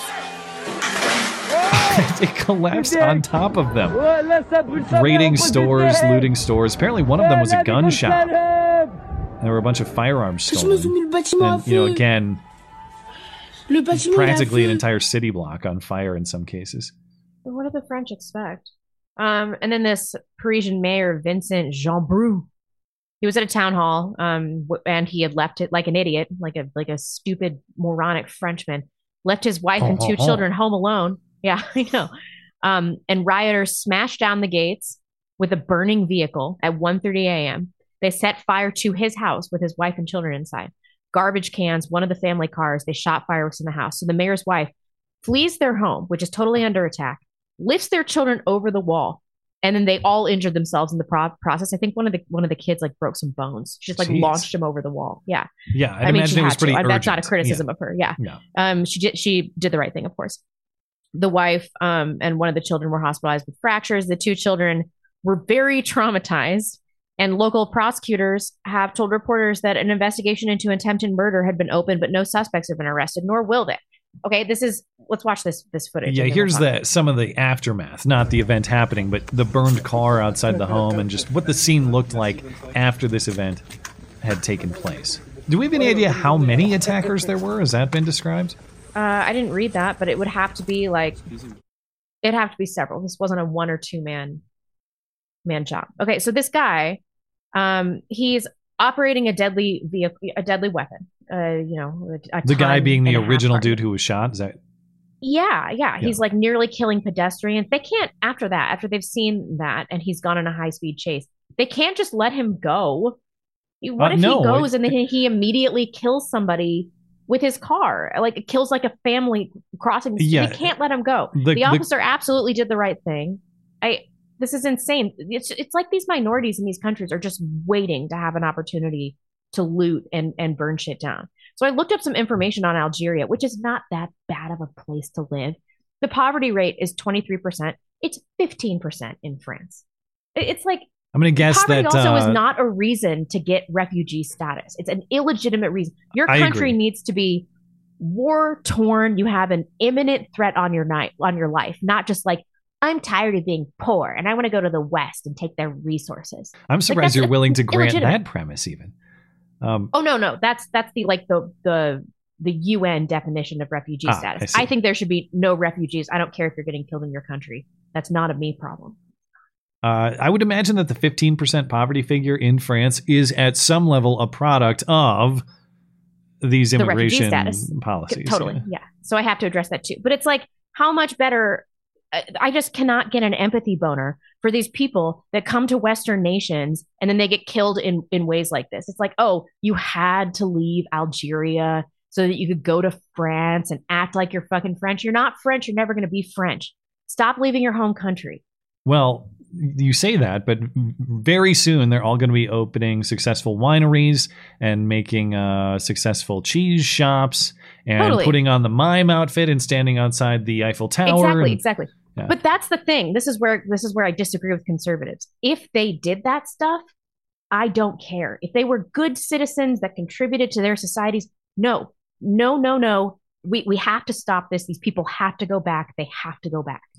I don't care what Um, quality of individuals they are. They are not French. They need to go home. I'm I might well, we've had that discussion a million times. So in the in the The French get what they deserve in this one. It's just like when this kind of shit happens in our country. It's Yeah. like we deserve what we tolerate, and the French are getting what what they deserve on this one. I don't I don't know what to say. Like you guys are Yeah. going to let a bunch of Algerians burn down the jewel of the West so that they don't think you're racist. What a bunch of pussies! No, that already Historically, They've been happened. pussies. that so. already happened when Notre Dame burned down spontaneously. It's already gone. Everybody's crying. They're all singing French. Ha, ha, ha. It's like, why don't you want to kill people? Where is that thirst for revenge? You know what we is need that is not the, even? Is it absent in the French? we need the actual Team America to get in there and restore order, which we'll get to I know. In a little We're bit. running so late. We got to Yeah. cruise through some of these topics. Anyway, we'll keep an eye on that, of course, because that is absolute insanity. Um, I'll be quick with the Hunter Biden stuff because this is these are just updates that are worth watching. But uh, to to return to where we left off last week, we discussed the plea deal in the Hunter Biden case. The, the IRS whistleblower says the prosecutor David Weiss told the investigation team that the charging decision against Hunter Biden was his alone to make. But that's a contradiction. Or sorry, he told the whistleblower that the charging decision was not his to make. That's what the whistleblower says. That would be a contradiction of what Merrick Garland says, and Merrick Garland's public statements that Weiss did indeed have full independent authority. Hmm. David Weiss also sent a letter to Congress on June 7th repeating Garland's claim that he was totally independent. So, assuming the whistleblower isn't lying when he said that Weiss told his investigators that he's not in charge, and the whistleblower has email and witness evidence to this effect, that would mean that Weiss lied to Congress saying he was independent, assuming he was telling the truth to his investigators. That would also mean that Merrick Garland lied to Congress too. And I'm not just cynically making that charge, there's now additional evidence, as in, uh, well, a- as is tradition, rather. The New York Times buries the relevant information in the 21st paragraph of their reporting on Thursday. This statement, quote, a second former IRS official who has not been identified told House Republicans the same story. That episode was confirmed independently to the New York Times by a person with knowledge of the situation. So, just to be clear, that's a second IRS whistleblower saying the exact same thing that Gary Shapley is saying. That David Weiss, the prosecutor in the Hunter Biden case, told us, the investigation team, privately in a meeting that he was not in charge and his hands were tied when it comes to charging Hunter Biden. So it would appear that yes, David Weiss lied, Merrick Garland lied. We will likely get more truth on this matter as it's investigated, but David Weiss sent another letter to Congress this week to clarify. Uh, he had a request from Jim Jordan on the Judiciary Committee to explain the discrepancy between these statements with a deadline of July 6th. And maybe uh, David Weiss was just being timely because he has until Thursday, of course, to fulfill this request. But he thought, I'm going to wait until Friday night before the 4th of July to send this letter, which is perfectly timed from his perspective. Uh, but he, man, does he still have a lot of questions to answer because he's really trying to walk the tightrope with his description here. He's, he's now saying, Well, I only had full authority within the District of Delaware. And if he found evidence of crimes in other districts, and we know that there were crimes in DC and California that were relevant to the case, or at least possible crimes to be charged, if he found evidence of those crimes in other districts, he'd have to go to the U.S. attorney in that district or request special counsel authority to bring the charges himself. Mm-hmm. Well, Weiss says that even though, according to the whistleblower, he requested special counsel status and was denied by the DOJ, that he was given assurance that if necessary, he would be granted special counsel status uh, to handle the matters in DC, California, or wherever relevant where charges could be brought. So he wasn't given special counsel status, but what he meant when he said that I have full authority is that I've been given assurance that if there's evidence of crimes that should be charged, then I would be given special counsel status, but I guess we're supposed to believe that there wasn't evidence of crimes to be charged and so that never happened. He's being very tricky and very careful here. He's saying that he had the full authority in a certain context, but not all contexts. And in those contexts where he didn't, he was assured that he would be given power, even though he never was, apparently. Um, and it's a bunch of evasive language that that I think actually confirms the IRS whistleblower's claim. Weiss did not have independence. At minimum, he had to work with U.S. attorneys in other Yeah. districts, and or go through Merrick Garland in D.C. So the Hunter Biden stuff is a scandal on its own, but the scandal of covering up the scandal, yeah, I, I, the cover up is worse it's a than the crime Watergate situation. Yeah. we might be looking at a situation like that. Although new information just came out. Now there's more of more more Hunter Biden videos and pictures. Apparently there's videos of him smoking crack doing 170 miles an hour down the interstate to Las Vegas to Is that go possible? to go find he was in a Porsche. Oh, cool. So, you know, You know he has a 30 year old child. well Hunter is like 50. Maybe older.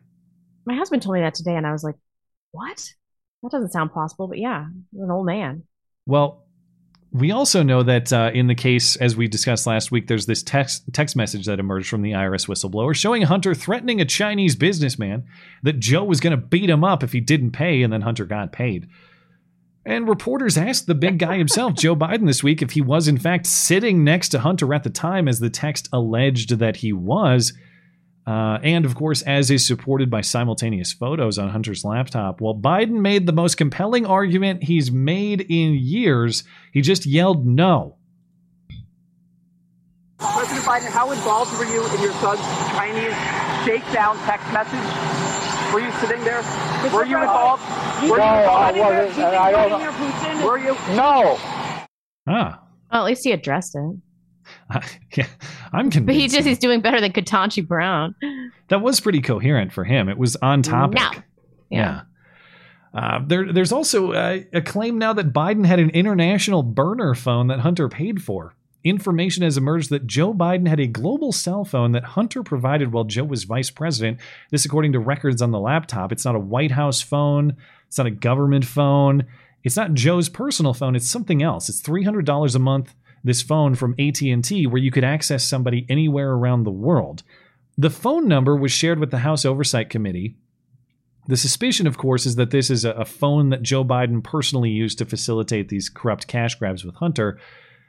But reporter John Solomon has a very interesting claim about this phone number. He says he actually got the number through leaked laptop documents in 2019. And back then, he says he called that number, and much to his surprise, Joe Biden answered the phone.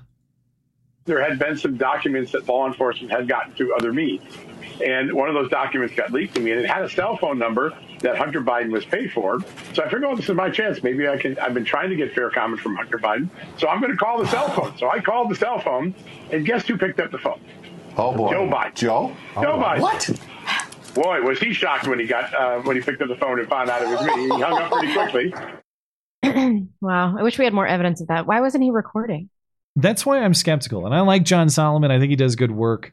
Um, but and, and to be fair to him, my understanding is when he had this number back in 2019, he thought it was Hunter Biden's phone number. He got it in the context of Hunter Biden information, and so he was. Wouldn't you re- record it anyway? He's a reporter.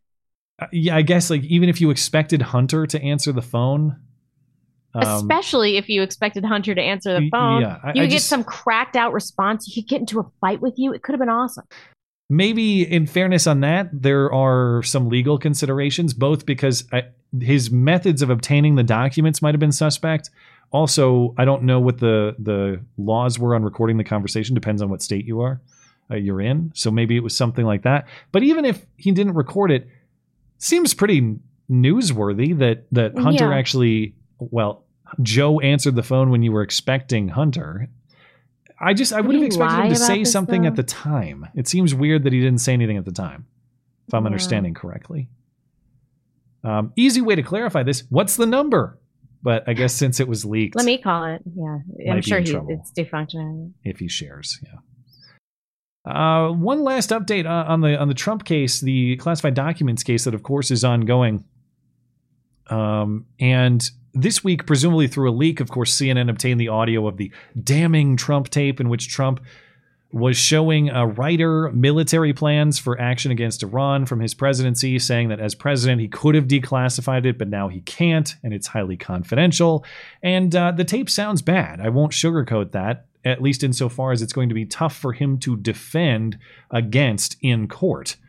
Um, but there is an interesting wrinkle to the story. The document that Trump is supposedly talking about in that tape, when he's saying, "Oh, look at this document from the Defense Department that shows what we're going to do to Iran," um, well, that is not actually part of Jack Smith's case against Trump. Catherine Herridge at CBS reports that this Iran memo, as it's called, it is not part of the 31 counts of willful retention of national defense information, according to her source with knowledge, unnamed, of course.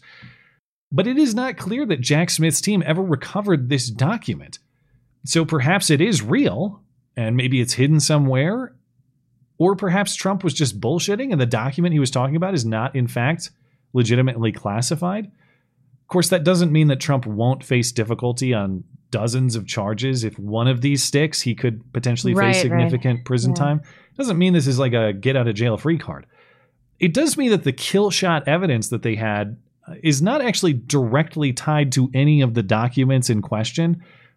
I'm sure the prosecution will still say that they have evidence of Trump saying that he willfully retained classified information in general. That's demonstration of him willfully retaining it in these other contexts. It's not going to destroy the evidence. I just think it's interesting to note that they don't have the document that he's talking about in this tape. That's a it's a very Yeah, yeah. odd wrinkle in the case.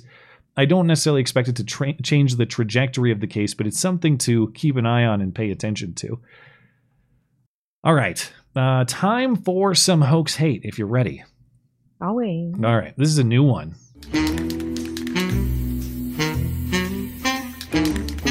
Now the nobody saw it happen, but it's totally a product of Trump's America hoax hate crime of the week. Ah, shit, it's backwards. You think they'll notice? In Des Moines, Iowa, local CBS station KCCI chief meteorologist Chris Gloninger is leaving the station partly because he says he suffers from PTSD due to death threats sent to him for his coverage of climate change. By his own description, he seeks to present weather within a climate change context, which he says caused multiple viewers to send him harassing emails. He provided some of these messages on Twitter. This is a sampling from last year.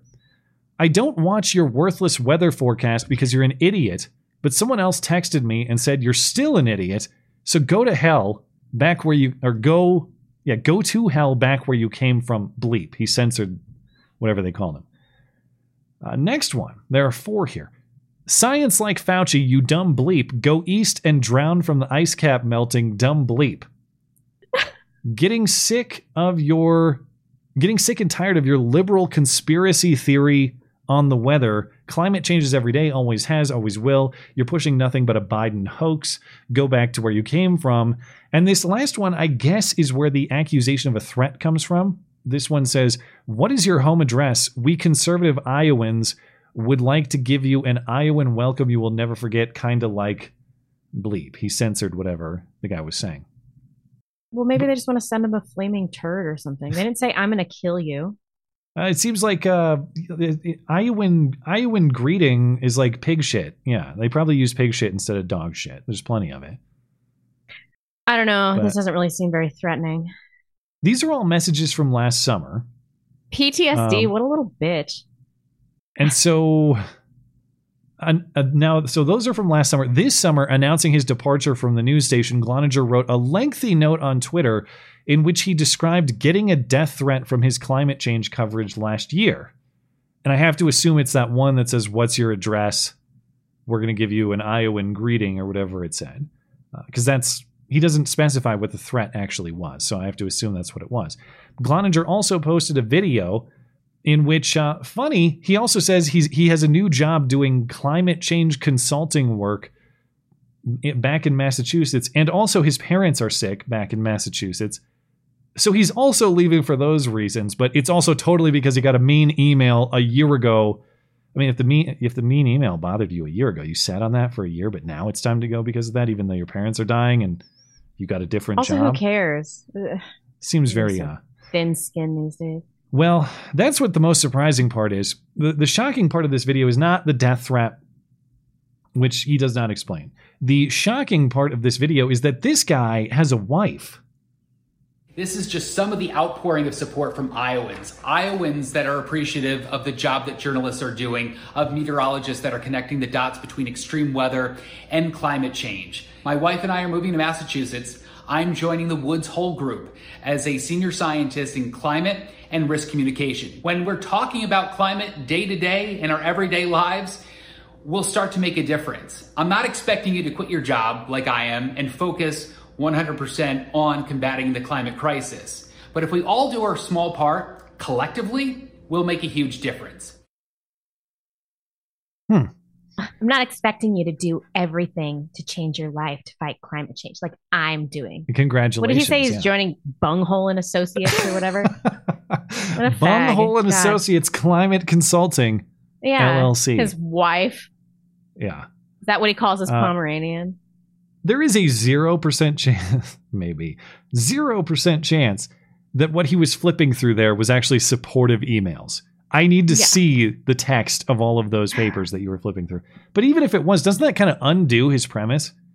You have Yeah. a Yeah. thousand page book of people who love you, but you have one email from a guy who's like, hey, give me your address so I can come fight you. And the premise is that that gave you PTSD, even though the entire state of Iowa loves you so much, they're sending you an entire book full of appreciation. One guy Dude, was I mean. hope this is true. I don't think this is hoaxy. I, I hope this is true. I'm sure the true, emails right? are legitimate. I just don't. I think that what he's doing is he got a new job that pays him more, And so he's going Yeah. back to something that happened a year ago to tell Iowans how hateful they are and collect some victim points on his way out. I think that's the hoax element of it is that. Um, I'm sure, though, I'm sure Iowans will be greatly disappointed in uh, missing out on nightly broadcasts from TV meteorologist Giant Pussy. I hope they find a suitable replacement. Yours is better. Bunghole and Associates is better than TV meteorologist Giant Pussy, but I'll go with that. I don't even know what he said though. Did he say like like wood hole, woods hole? Oh, what? I, I forget the firm that he's going to. I don't remember. Yeah. It's in there, but I don't want to listen to him again.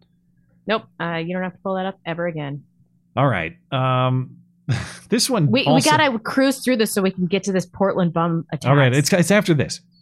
Uh, I'm so eager. This one might be real, uh, but it's it's related. Anyway, um, terrible vandalism uh, has struck in Baltimore at the end of Pride Month after the Pride celebration week in the North Baltimore Homeland neighborhood. A sign with the neighborhood's name was vandalized. As reported by the Baltimore Banner, photos taken by one concerned resident showed the E in the hand carved wooden sign was taped over and replaced with an O. That's right, the sign was made to read Homo Land. Baltimore Mayor Brandon Scott said the hateful act of vandalism is simply unacceptable in Baltimore as three acceptable bullets whizzed right by his face and struck children behind him. This actually isn't the first time this has happened either. Uh, the the woman who first took the photo, she says that this sign has been previously def- defaced, but it was dismissed and blamed on misbehaving college students. But she doesn't believe that explanation now because school is out for summer, and as we all know, mischievous youth never do anything mischievous in the summer.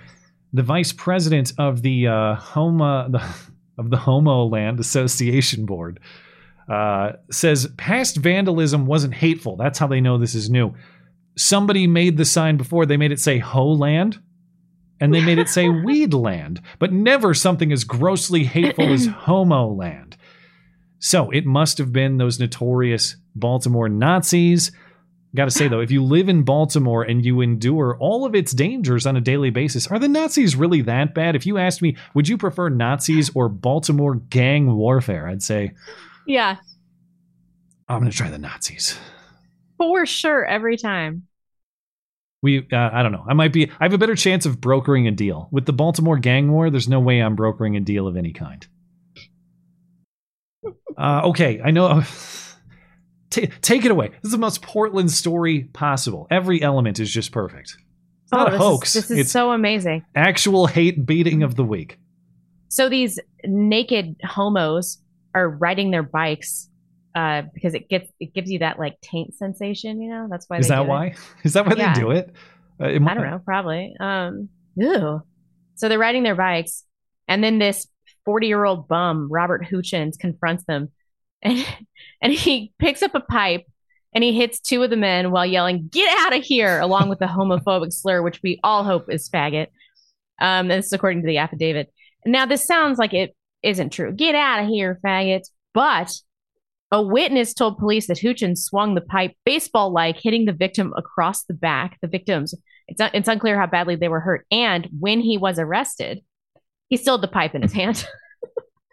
so I think And he- probably did have it. Yeah, he st- he kept it for hours, 'cause- or maybe days. They Yeah. didn't find him for a while after the fact. Uh, he got charged with second degree assault and first degree bias Okay. crime. Naked gay guys riding down the street. Apparently, there's no public indecency issue with that whatsoever. We talked about that in New York last week or the week before with the, the Pride event in which children were present. But naked gay guys biking down the street. Portland hobo, who has probably seen the worst street horrors possible outside Oh, yeah. of maybe San Francisco, he's decided, I've finally had enough with this bullshit. I'm grabbing a pipe and I'm saying, you get out of here take it anymore.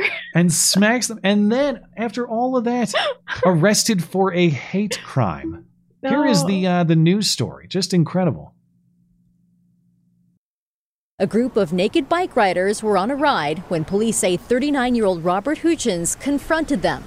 According to police, Hutchins picked up a three foot metal pipe and hit two of the men while yelling, Get out of here, along with a homophobic slur. Court documents note one of the victims is gay. A witness told police Hutchins swung the pipe like a bat, hitting the victims across the back. If a person is gay, there's no reason to beat somebody with a pipe. He says Hutchins, who has no listed address, is the latest person to be accused of violent crimes in this neighborhood, including assaults and car fires. The residents in the building here, some of them are a little scared to go out at night. They're nervous, you know, because of the fentanyl use and all the homeless people around. Police arrested Hutchins not far from the crime scene and say he still had the pipe with him. I Okay. guarantee he was not on fentanyl. He's just sick of all these homos doing homo stuff like riding their bikes totally naked. What about that? Being gay is not a reason to beat someone. Th- aren't there elements to the story beyond being gay? I mean, I'm not saying that this was uh, the proper administration of justice here, but there, Dude, this is there, so based and hilarious. This is the most Portland thing I've ever heard in my life. wasn't there a could, wouldn't it be fair to say there was at least a little more provocation or cause than just being gay Yeah. in public? Uh, There was a little little more complexity oh, to the case. But they were being gay in public. Well, That's they, true. They were being a little too gay. It sounds like you know. Uh, all right, keep an eye on that. Uh, is there a GoFundMe for the Hoochins Defense Fund? Is that allowed? I don't know. Let's get that guy off the streets. Although he is policing the streets, so maybe we should keep him on the streets. He's probably the only cop in the city. You're right. the the only way to complete this story is when he shoots a black guy and the city protests against the hobo man. That's uh that that will be that will be the true Portland story completed. All right. Uh, before we get to the movie, I have I have just a piece of surprise cringe for you. Though, if you've seen this this week, the cover is already blown. But tell me if you have. I invite you to rise Yeah, in body or spirit and let us confess our faith today in the words of the Sparkle Creed. I believe in the non binary God whose pronouns are plural. I believe in Jesus Christ, their child, who wore a fabulous tunic and had two dads and saw everyone as a sibling child of God. I believe in the rainbow spirit who shatters our image of one white light and refracts it into a rainbow of gorgeous diversity. I believe in the church of everyday saints as numerous, creative, and resilient as patches on the AIDS quilt, whose feet are grounded in mud and whose eyes gaze at the stars in wonder. I believe in the calling to each of us that love is love is love. So, beloved, let us love. I believe, glorious God, help my unbelief. Amen. Oh man, this is where do I even where do I even start? Talk this is about your take on- Protestant nonsense. oh my God, this is peak Protestant nonsense. This is a take on the Apostles' Creed, of yes. course. Yeah. Um, but this, I mean, okay, where should I even? Okay, women, when you let women into positions of power, like this is what's going to happen every single time. Like, why? Why is why is a woman any part of any member of any clergy anywhere in the world? There are biblical verses preventing women from speaking in church. Like, I'm pretty sure. I don't know what God wants, but I'm pretty sure He doesn't want this. Right? Well, I don't know. That's a great philosophical question. Yet God allowed this. How how could uh, if if ever there was a time for uh, a lightning strike, uh, this would have been the spot. Well, maybe he's allowing it so that we stop it, so that we find our balls Fair point. and stop this. I wouldn't Like, this- presume this to. has to be uh, stopped. But I saw yeah. two men in cargo pants, cargo shorts, and Birkenstocks with their little. "No, We believe in one non-binary, whatever the fuck. Like, Yeah. where are the men that are like, I, I just, you can't talk anymore. Like, you have to, you, you're not allowed. physically remove her. Well, yeah. Like, why Where's am I Sean the one Connery? that's saying this? Yes, he's dead. Well, where's his uh, his spirit? Uh, my Good favorite God. line was um, as diverse as the patches on the AIDS quilt. What the hell is she talking about? I didn't know there was an AIDS quilt, but I now I want to see. And I mean, I don't know. Don't isn't AIDS itself sort of a demonstration of uh, that there are uh, some consequences to be wary of? Well, of course, you know, not just this is such Sodom and Gomorrah stuff, but like if if God wanted us to be promiscuous and wanted homosexuals to engage in promiscuous sodomy, we wouldn't be getting diseases from it. You know, there wouldn't be rampant diseases that can kill you or rot your face and brain like syphilis. It's like these are God's way of being like, don't do this. I, t- I told you not to do this.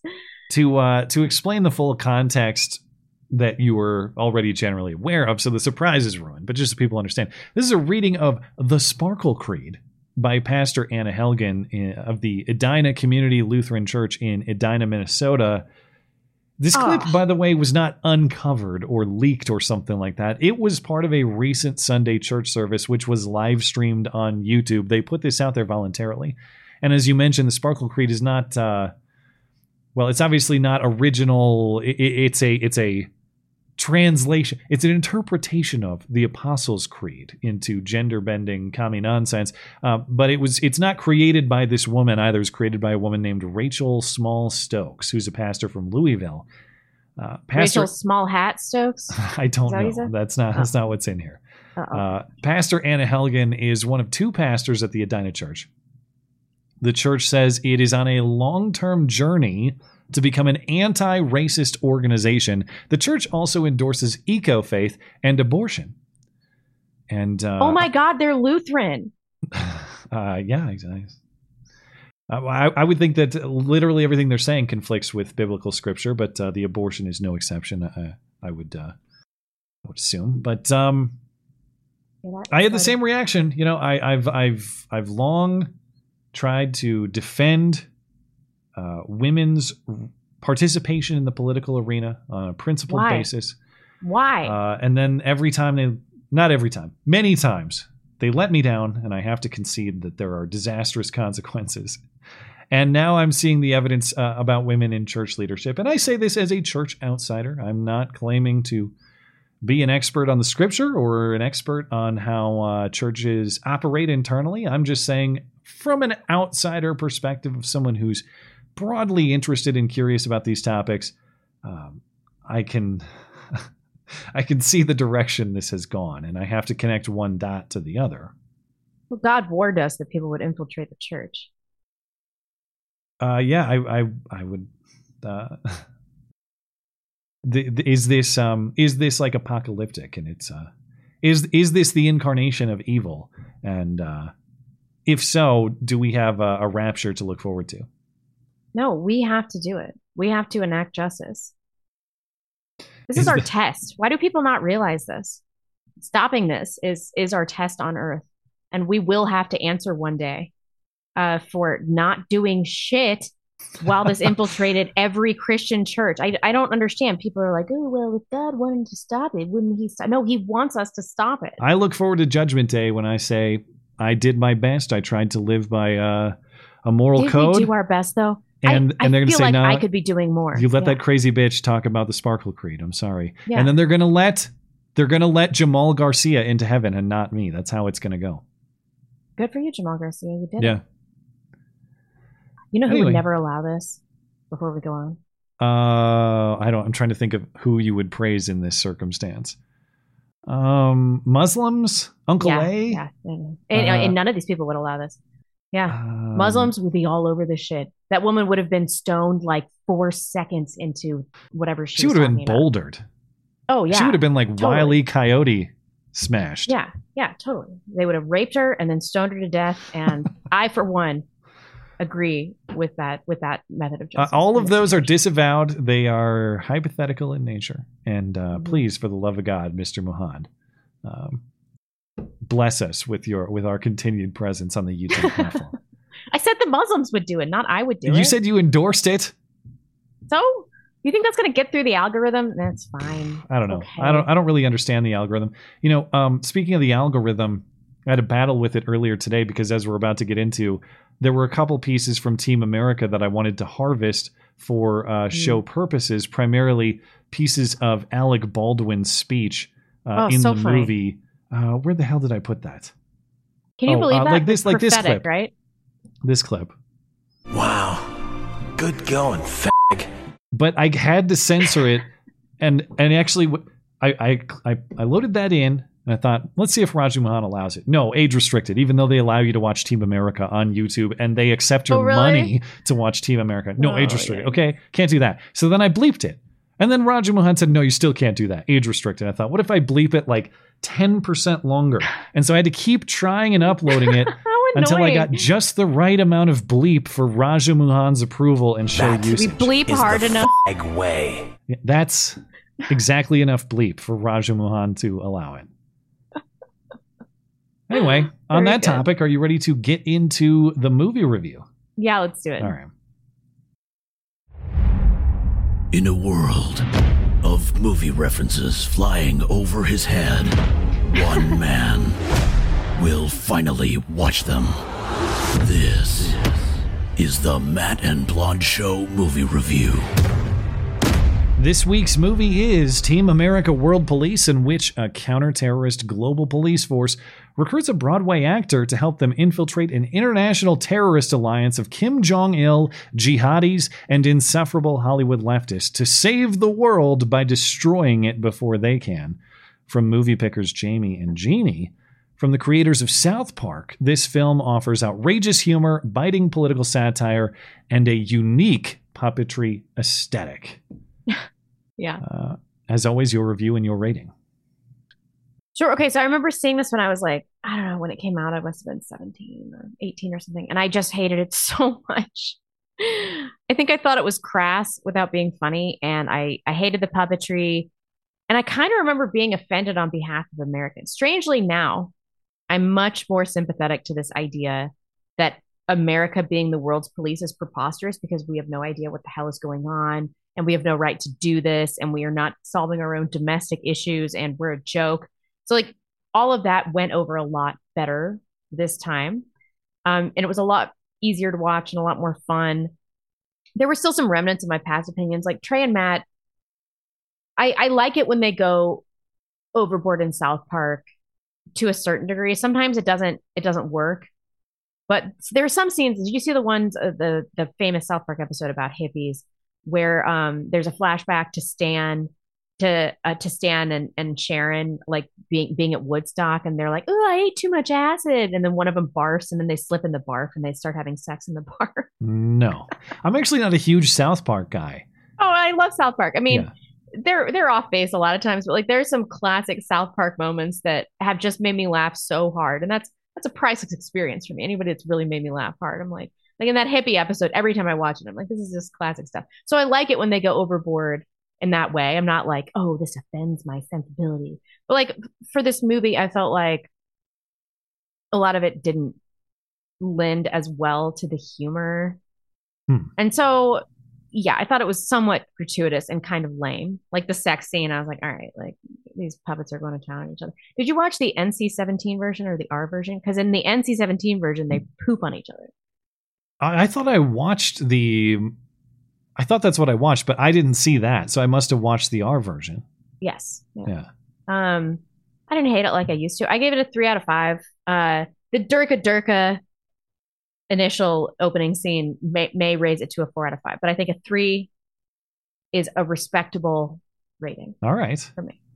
I uh I love this movie, and I shared. what? I did, yeah. I'm shocked. I thought you were going to hate it. I shared your concern because I had not. I saw it in college, and that was a little after it came out. I think I probably watched this in 2006, 2007, sometime Yeah. in there. And I was worried going into this because I thought I remember thinking this was fairly funny as one of them, as one of those good Democrat voter leftist people. And Yeah. if I watch it now, is it going to be left wing or anti American propaganda that I'm just going to hate? Uh, happy to say it is not, and uh, it was it was thoroughly enjoyable, and and it's not obviously the the the core of the movie is a mockery of uh, American world policing and uncritical patriotism and all those themes, but everybody is absolutely savaged. Feds, Yeah. Hollywood leftists, Muslim jihadis, Kim Jong Il, they're all mar- uh, mocked just as aggressively. And so it doesn't, this movie doesn't really come off to me as trying to push a particular political agenda because everybody is mocked right where they should be mocked. And many of the moments that had me laughing the hardest were at expense of left wing politics. That Alec Baldwin speech, Kim Jong Il needs help. Help me, Alec Baldwin. And he just starts jabbering, uh, global warming, uh, corporate America. Oh, you're worthless, Alec Baldwin. And then, Yeah. and then Alec Baldwin is shot dead. It's like they knew that would be ironic 20 years in the future Yeah. somehow. Yep. There's that The- the celebrity. Matt Damon. I thought that was good. So, yeah, somehow Matt Damon just saying his name eh, became uh, a meme uh, and a successful meme. That's the, when they're having the celebrity fight, and Tim Robbins has the two AKs, points them at him, and says, "Peace always finds a way." And I thought that was just so funny because it's like, well, yeah, your all of your ideas are always best achieved at gunpoint, even peace. That's very Yeah. ironic and on point. Um, but even the dry humor worked pretty well for me. Yeah. Not all of it was outrageous. Um, like just the stupid lines. Now I've seen everything. Have you ever seen a man eat his own head? Well, no. Then I guess you haven't.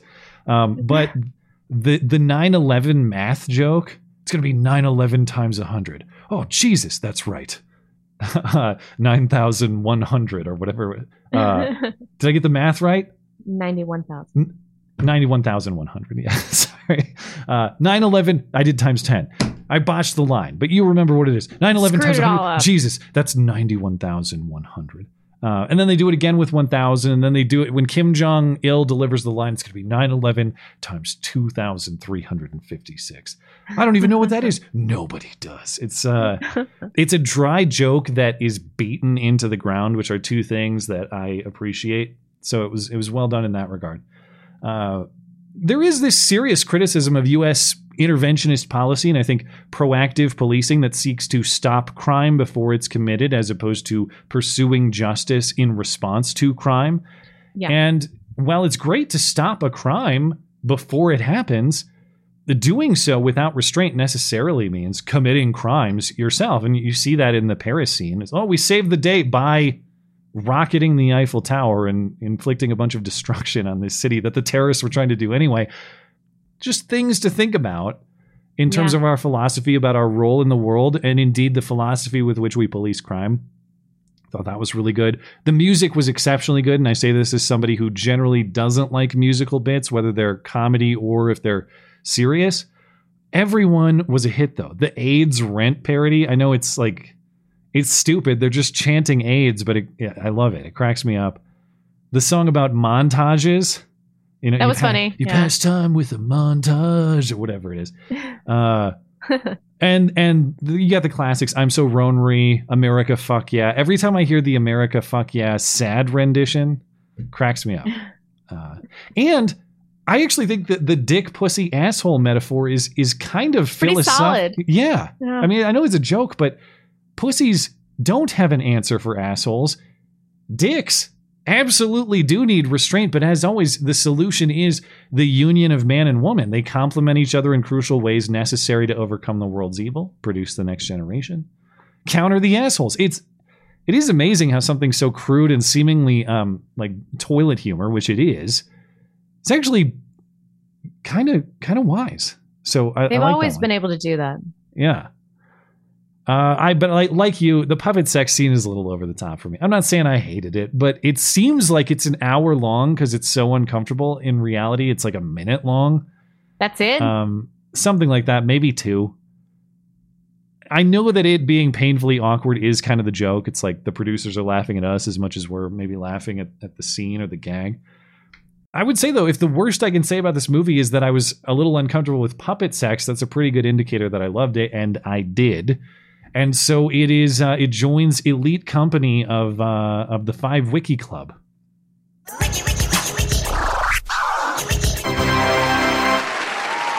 We love you. You're very special. that is indefensible. Oh come on! You just said you mostly liked it.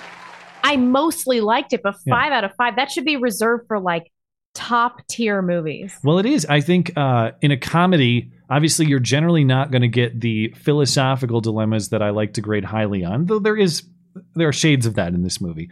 But for a comedy to get high marks, it's got to be laugh out loud funny, which I think this was, and it's got to be memorable. And I think it's unique enough in in that puppet aesthetic and in its its writing style that even if even if you don't think that this is the funniest comedy out there, it's it's a one of a kind type movie. You're not going to forget Team America. It uh, it, it kind of holds its own spot. So, you know, is this like if I if I were to list my five wikis that I've given, I'm sure I've given probably two dozen in the history of this bit. I don't know that it cracks the top ten, but uh, it's like four four and a half and four and a half rounds up. Okay.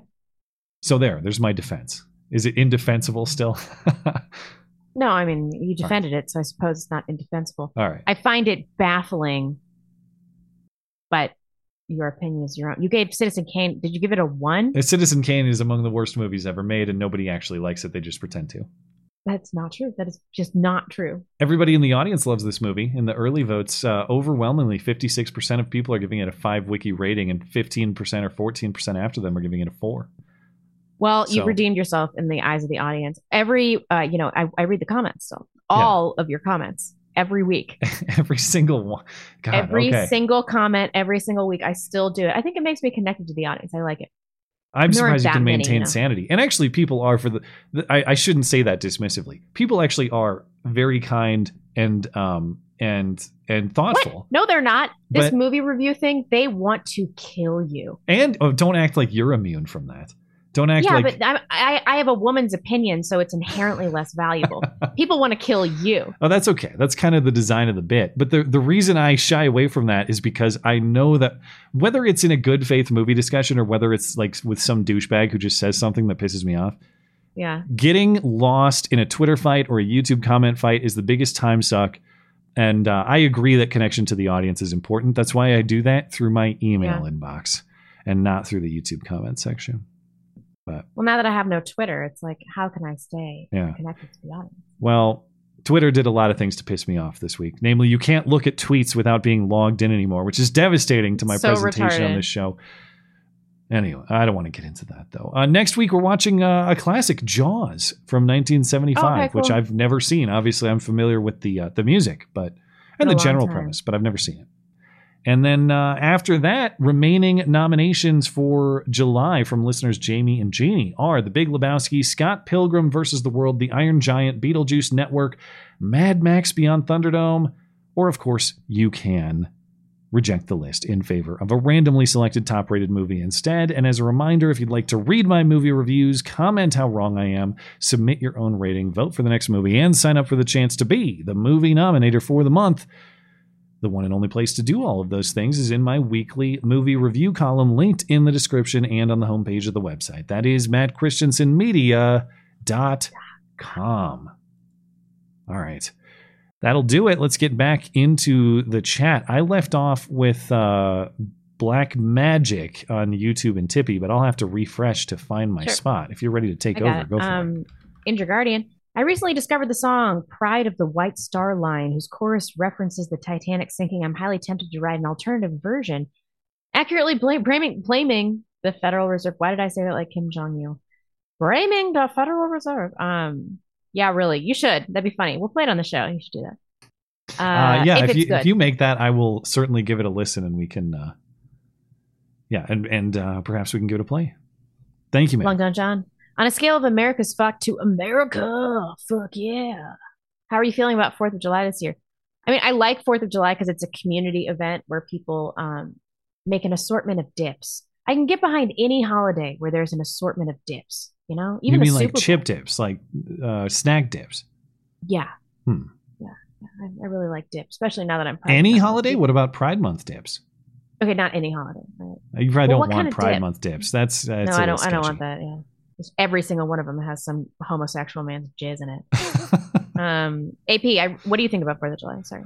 Um, I mean, on principle, I'm always going to be America. Fuck yeah. I mean that that's uh, even if the ship is sinking, I'm playing the fiddle on the sinking ship. I don't even think these are necessarily conflicting things, though. I think that our country, in many ways, is fucked due to a betrayal of Yeah. those principles uh, those principles. So it's like simultaneously appreciation for the ideas on which this country was built with a sadness that we not only are, are falling short of those but in many cases we we reject those as evil concepts and instead embrace evil. But i'll tell you what i'm looking forward to. Last year we went to uh, where my parents live is a small town like 2500 people but they have a pretty sizable um, fourth of july parade in like a classic you know, uh, old west style Montana town where a lot of the buildings are from like 1900 in that era. So it's really cool.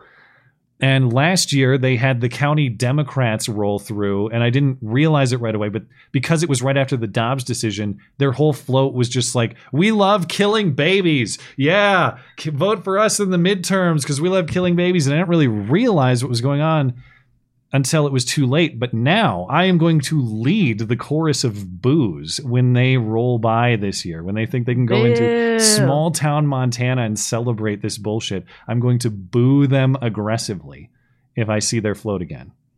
Boo worms. Oh, it's not going to be boo earns like Mole Man. It's going to be a real boo. Yeah. Um, AP. I recently heard from my wife that men don't wash the legs when they shower. I thought it was a joke. Then I saw a meme. I wash my legs when I shower. Is this a real thing that men don't wash their legs when they shower? Um, I don't wash my legs when I shower. Should I be doing that? I would I would say speaking honestly, it's not an every shower thing. It's like if my legs are especially dirty, of course I will. But I don't really scrub down. I would say I scrub down the upper leg cuz that's more in the like the smelly region of your body, you know what I'm saying? But I'm not I'm not like scrubbing my calves when I'm No. I, in the shower. Does anybody does anybody do that? Is this a poop standing up thing? Like I I have never done that before ever. It's a lot of the water is just. I mean, I guess it's running, Running down the rest of your body too, but uh, on your lower extremities, like your lower leg, that's getting all of the water of the experience. Yeah.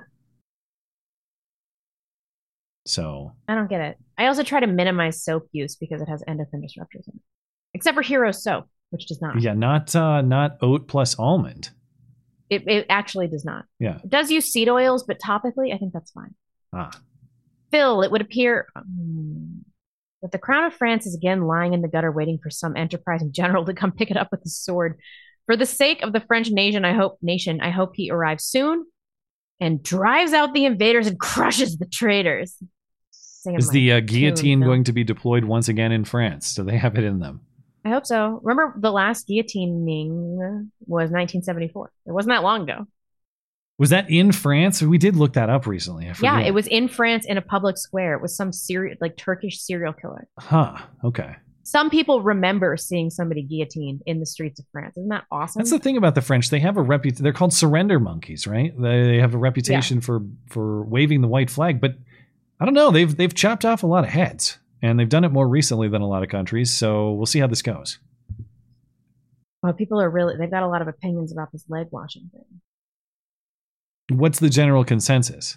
Half of the people are like, why? And the other half of people are like, you're disgusting. You should kill yourself.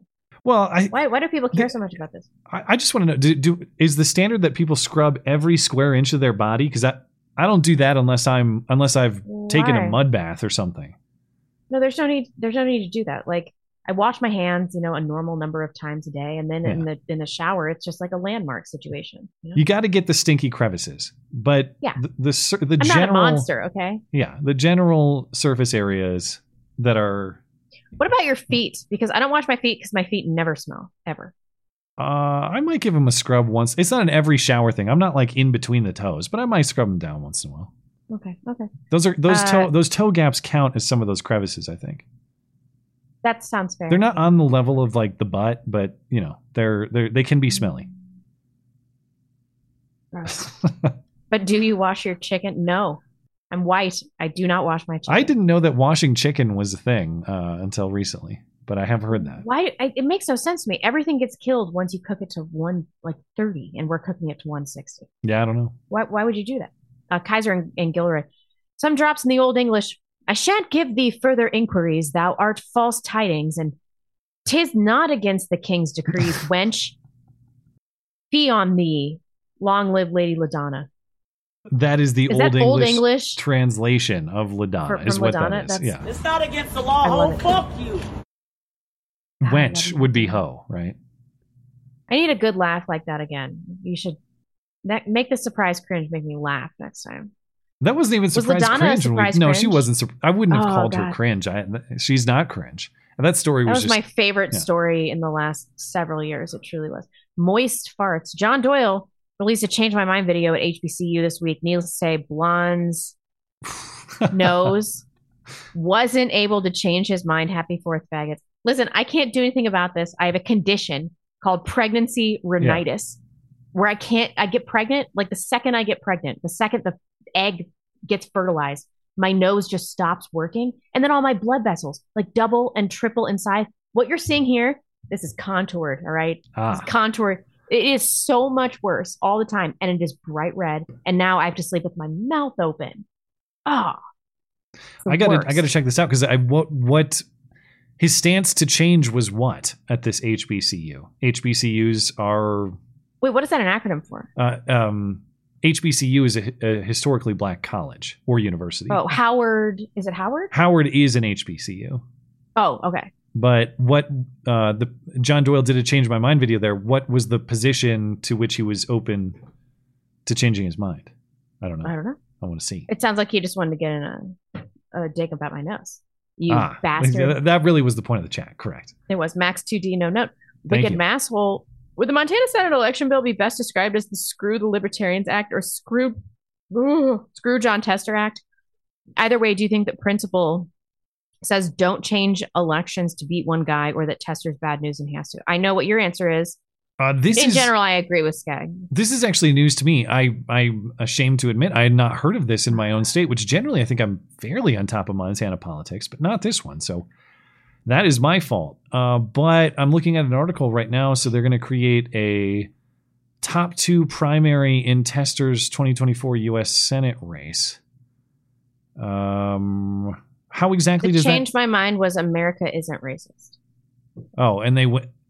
Okay, Just- sorry. and I, I, and they tried to convince just dropped that out. they tried to convince his mind that uh or that to convince change his mind. Sorry, I'm trying to think about this Montana Convince bill and I- and I- I talk you about an. HBCU debate simultaneously. Um, is this the system that they use in California, or what is what exactly is the system? I don't know. A, s- uh, okay, so type of primary election that occurs before the general election to choose candidates. Okay, yeah, I know that.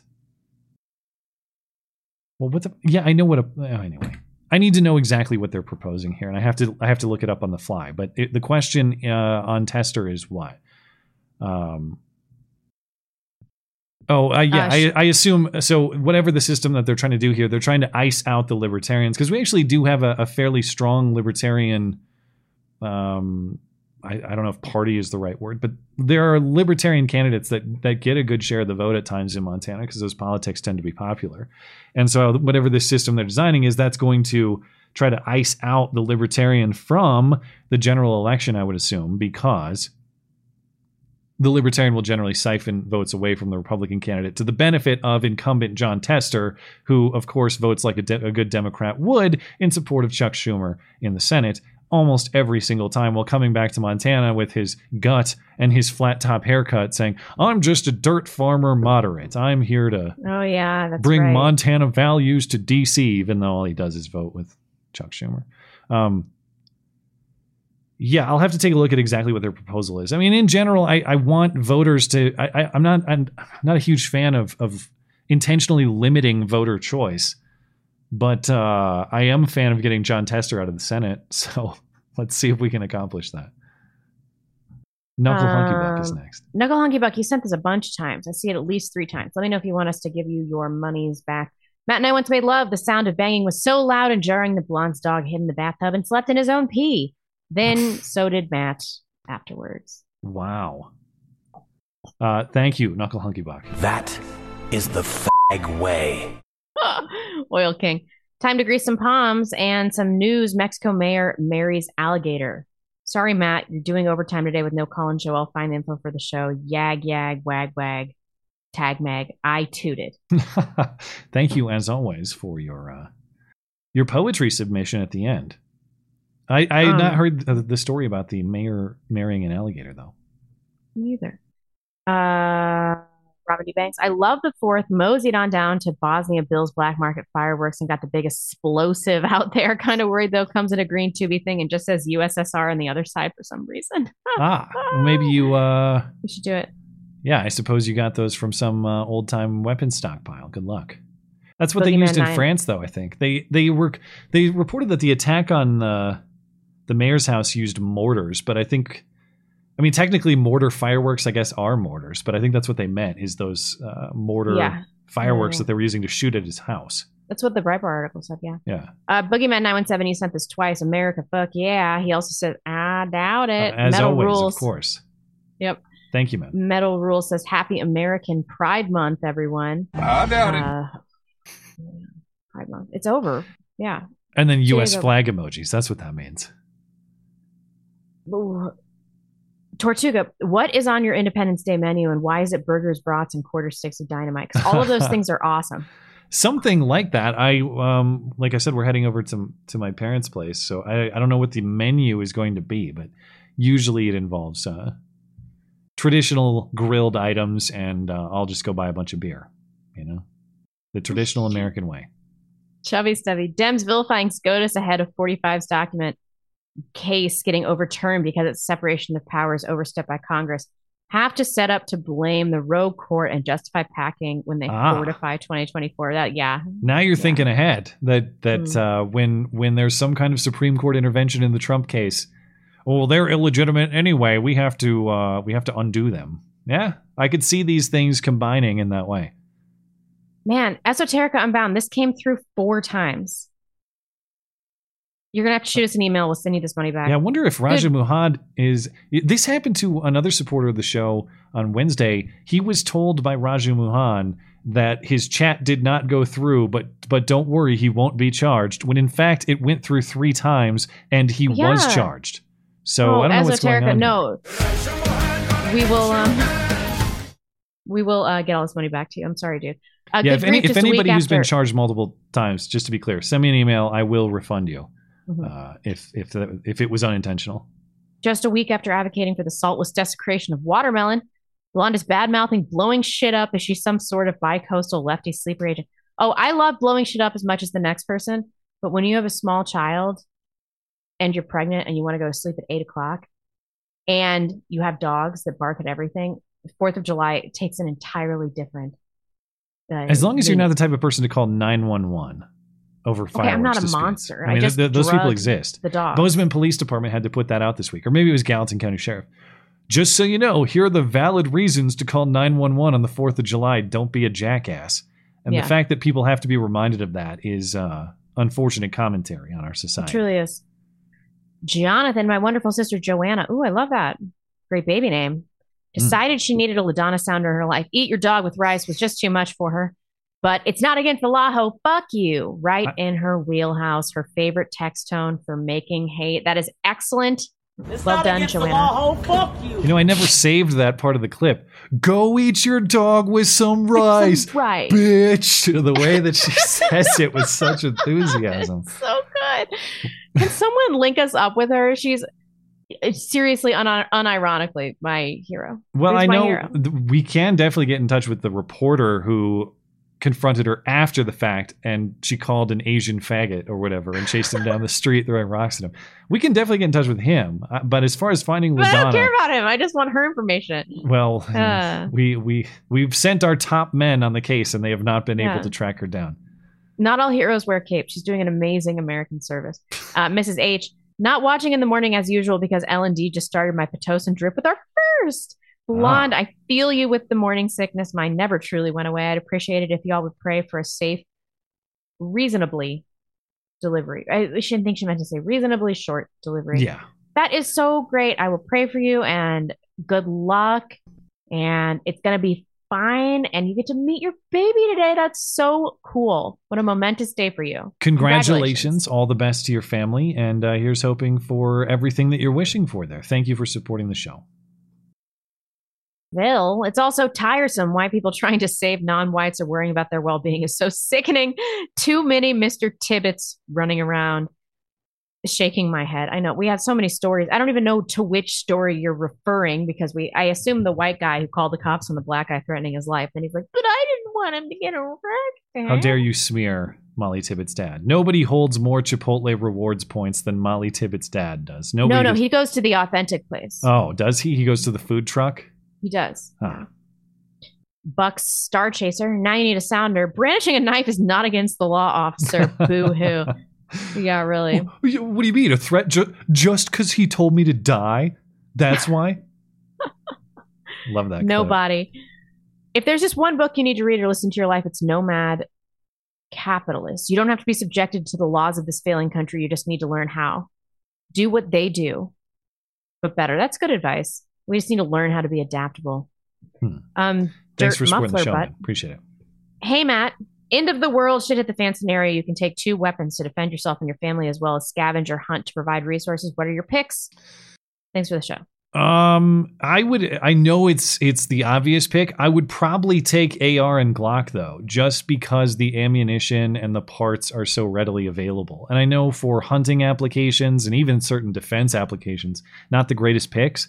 So you're not necessarily going to be But you can probably down get big the ammo game, for a long time. or at least not easily taking down big game. You might have trouble with armored enemies and all of that. But I'm thinking like if I were able to find a uh, a like if I was able to find an, an abandoned garage with salvageable resources, what am I most likely to find? And I think um, I think that five five six ammo, nine millimeter ammo, and or parts for those guns, should I need them, or even mags or whatever resource I need. I just think I'm going with commonly commonly owned and generally useful.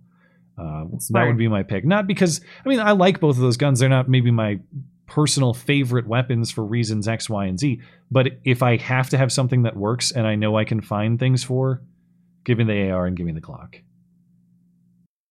Hmm. Chubby Stubby. The park father had a ponytail. Of course, he's going to cry like a baby. I'll bet he later went on to the station and offered up his wife as reparation. Dude, men should have long hair. Fight me. Not Even that, guy, that guy is uh No, but I hate that it's been taken over by all these pussies. Long hair used to be a sign of how many people you killed. It was awesome. Okay. that guy's not uh, making the case though. Chris the trucker. My girlfriend called me an ephebophile. I was shocked since that's a big word for a 16 year old. Just kidding. I don't have a girlfriend. womp womp. You know, I got this this We're- accusation levied at me. We're not getting into it week. again, God damn it. No, no, no, no. But why is there even a word for being attracted to post pubescent 16 to 19 year old teenage girls? Like, why is anybody path- pathologizing this? That's weirdly specific, I will say. But it's totally normal. Men men are attracted to post pubescent fertile women in their physical prime and like we're gonna call it something. Like I, I reject this. I reject this whole thing. Um I don't think I've ever heard that word until now. That's probably the first time I've heard it. I've heard of pederasty, but that's not Yeah. what this is. and hebephile. I think that's right. I think that's pre-pubescent. But not like Girls. child child. Someone Right. who's like 10 or something. Yeah, yeah, I think so. Um, Slosher, after more than six years watching this show, I'm going to have to stop. I had no idea blonde was 85 to 90 percent jogger. This nose thing is a it's a an actual problem. It's going to get worse, guys. The Tirana hockey back. Burke. The Tarana Burke in progress. Oh no, uh, she's so ugly. Dare Hunky. Buck. I've noticed a trend lately of Dems perfectly articulating reality than just saying, that's not true. Biden just did that and Garland just did it recently. They're getting lazier with their lies. That's true. Yeah. I think they realize don't they care about don't- lying to us. I think they realize they've got their supporters so hooked that they don't even have to come up with plausible lies. They just say, no, no, no, no, that's not happening. No, no. What, you have indisputable evidence? No. What, Yep. all the pieces Yeah. of the case line up? No. Yeah. I, that's exactly what Biden did. Merrick Garland, for all of my criticism and skepticism of him, that guy delivers a flat out lie with no flinch whatsoever. It's it's as though it doesn't phase him in any way. If he is lying, and I do believe that he is based on the evidence, I will say pretty good poker face. Doesn't seem Yeah. to give it away super obviously, other than the evidence is not in his favor. Uh, I hesit- I worry what what you're laughing at in the chat though. I can't. uh, This is so funny. Uh, Donate 2K said, Hebephile is if you're attracted to Ben Shapiro's sister. Uh, okay, uh, that's a joke that I would have thought of myself, but uh, or I wish I would have thought of myself because that's I that's a good know. one. oh, I gotta, I gotta hurry up on these. Um, You're an asshole. some rando combining the first two topics, universities and chicks going for serial killers, gender studies could actually be a useful major for both sexes if they're taught useful skills like hot v crazy Yeah, 101. you could have that guy who did the fuck around and find out graph. Have him do hot versus crazy uh, gr- chart or graph analysis. He Haven't you it. seen the hot v crazy chart? Yeah, yeah, that was a whole bit, right? That they there was like a, a an actual quasi scientific breakdown. This is your unicorn your unicorn zone. Below this, if the hottest ten and the craziest three get out, that's a tranny. oh, I, I don't know if I've seen that exact one, but I've, I know I've seen some kind of breakdown of that. Yeah. Uh, Slosher, if Republican leaders were smart, they aren't. They'd remove the special protection banks uh, get for student loans. They only give loans for studies because they know students can't claim bankruptcy. Yeah, I mean the entire thing is taken over by the federal government at this point. And if if private actors had some kind of say in evaluation, like oh, I don't know, I think giving you over a hundred thousand dollars for a gender studies degree is not a, uh, a very wise investment to make from a lending perspective. Maybe we should we would get some correction. That's the problem with the entire system, is that it is it is propped up by all of this federal backing, so it's not market accountable. And so why would Yeah. it's it's so costly because of all the public money dumped into it, and then there's no colleges and universities don't have to produce graduates who actually get marketable jobs because they get paid True, anyway. because they get paid anyway. Right. So where's the incentive structure? Yeah. Um, Oil King, Russian business businessman Victor Bout has been nominated nominated as a candidate for local legislator in the western Russian city of Ulyanovsk. He will run representing Russia's right wing liberal democratic party. Is that true? I don't know if that's true, and I haven't heard anything about it. But the last I heard from Victor Bout when he was exchanged for Brittney Griner, he. Uh, I, I'm not going to endorse the man because I. he uh, was so based though. He seemed like he was reasonable in his interview. Yeah. Let's put it. I know he uh, apparently has done some shit in giving weapons to uh, to bad guys.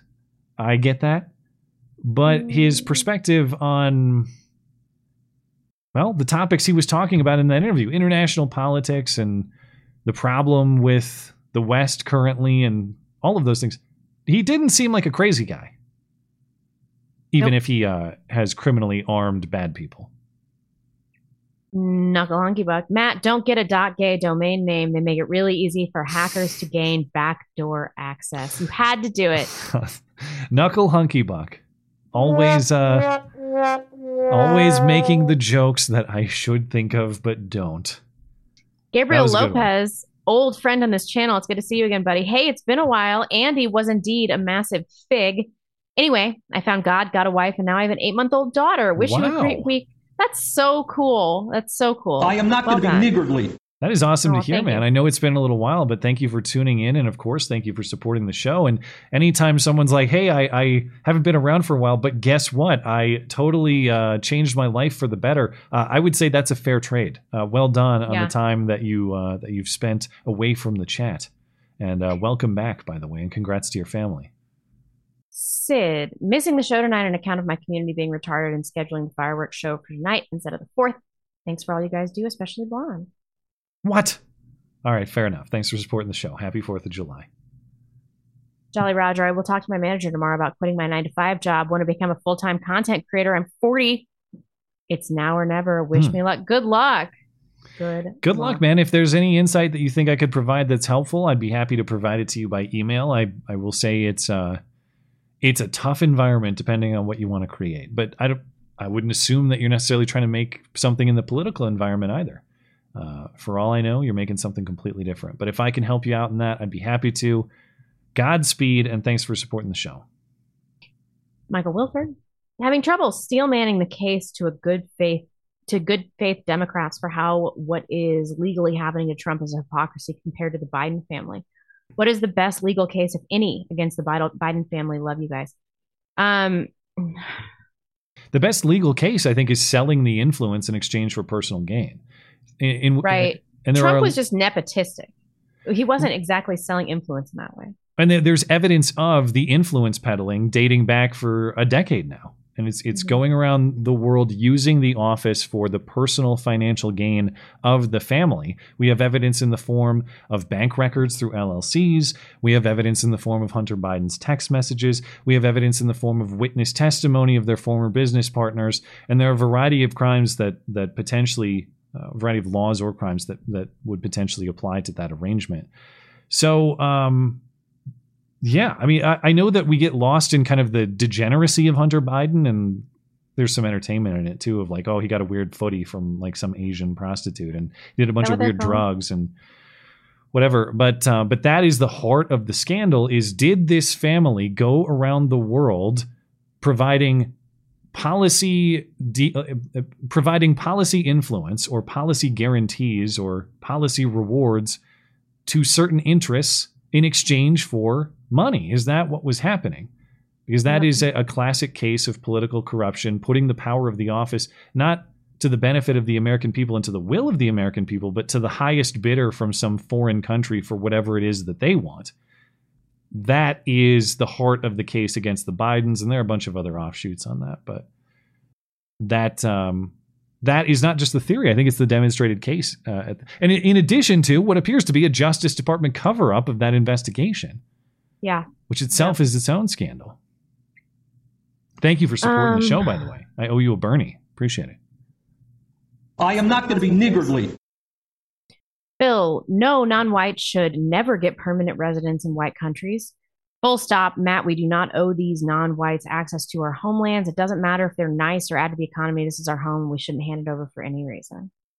Here, here. Yeah, I mean, without going, without getting too deep into a whole immigration debate, because we've gone down that a lot. Um, I wouldn't say it's a matter of owing anybody anything. I, I agree with the premise. It's not owed to other countries.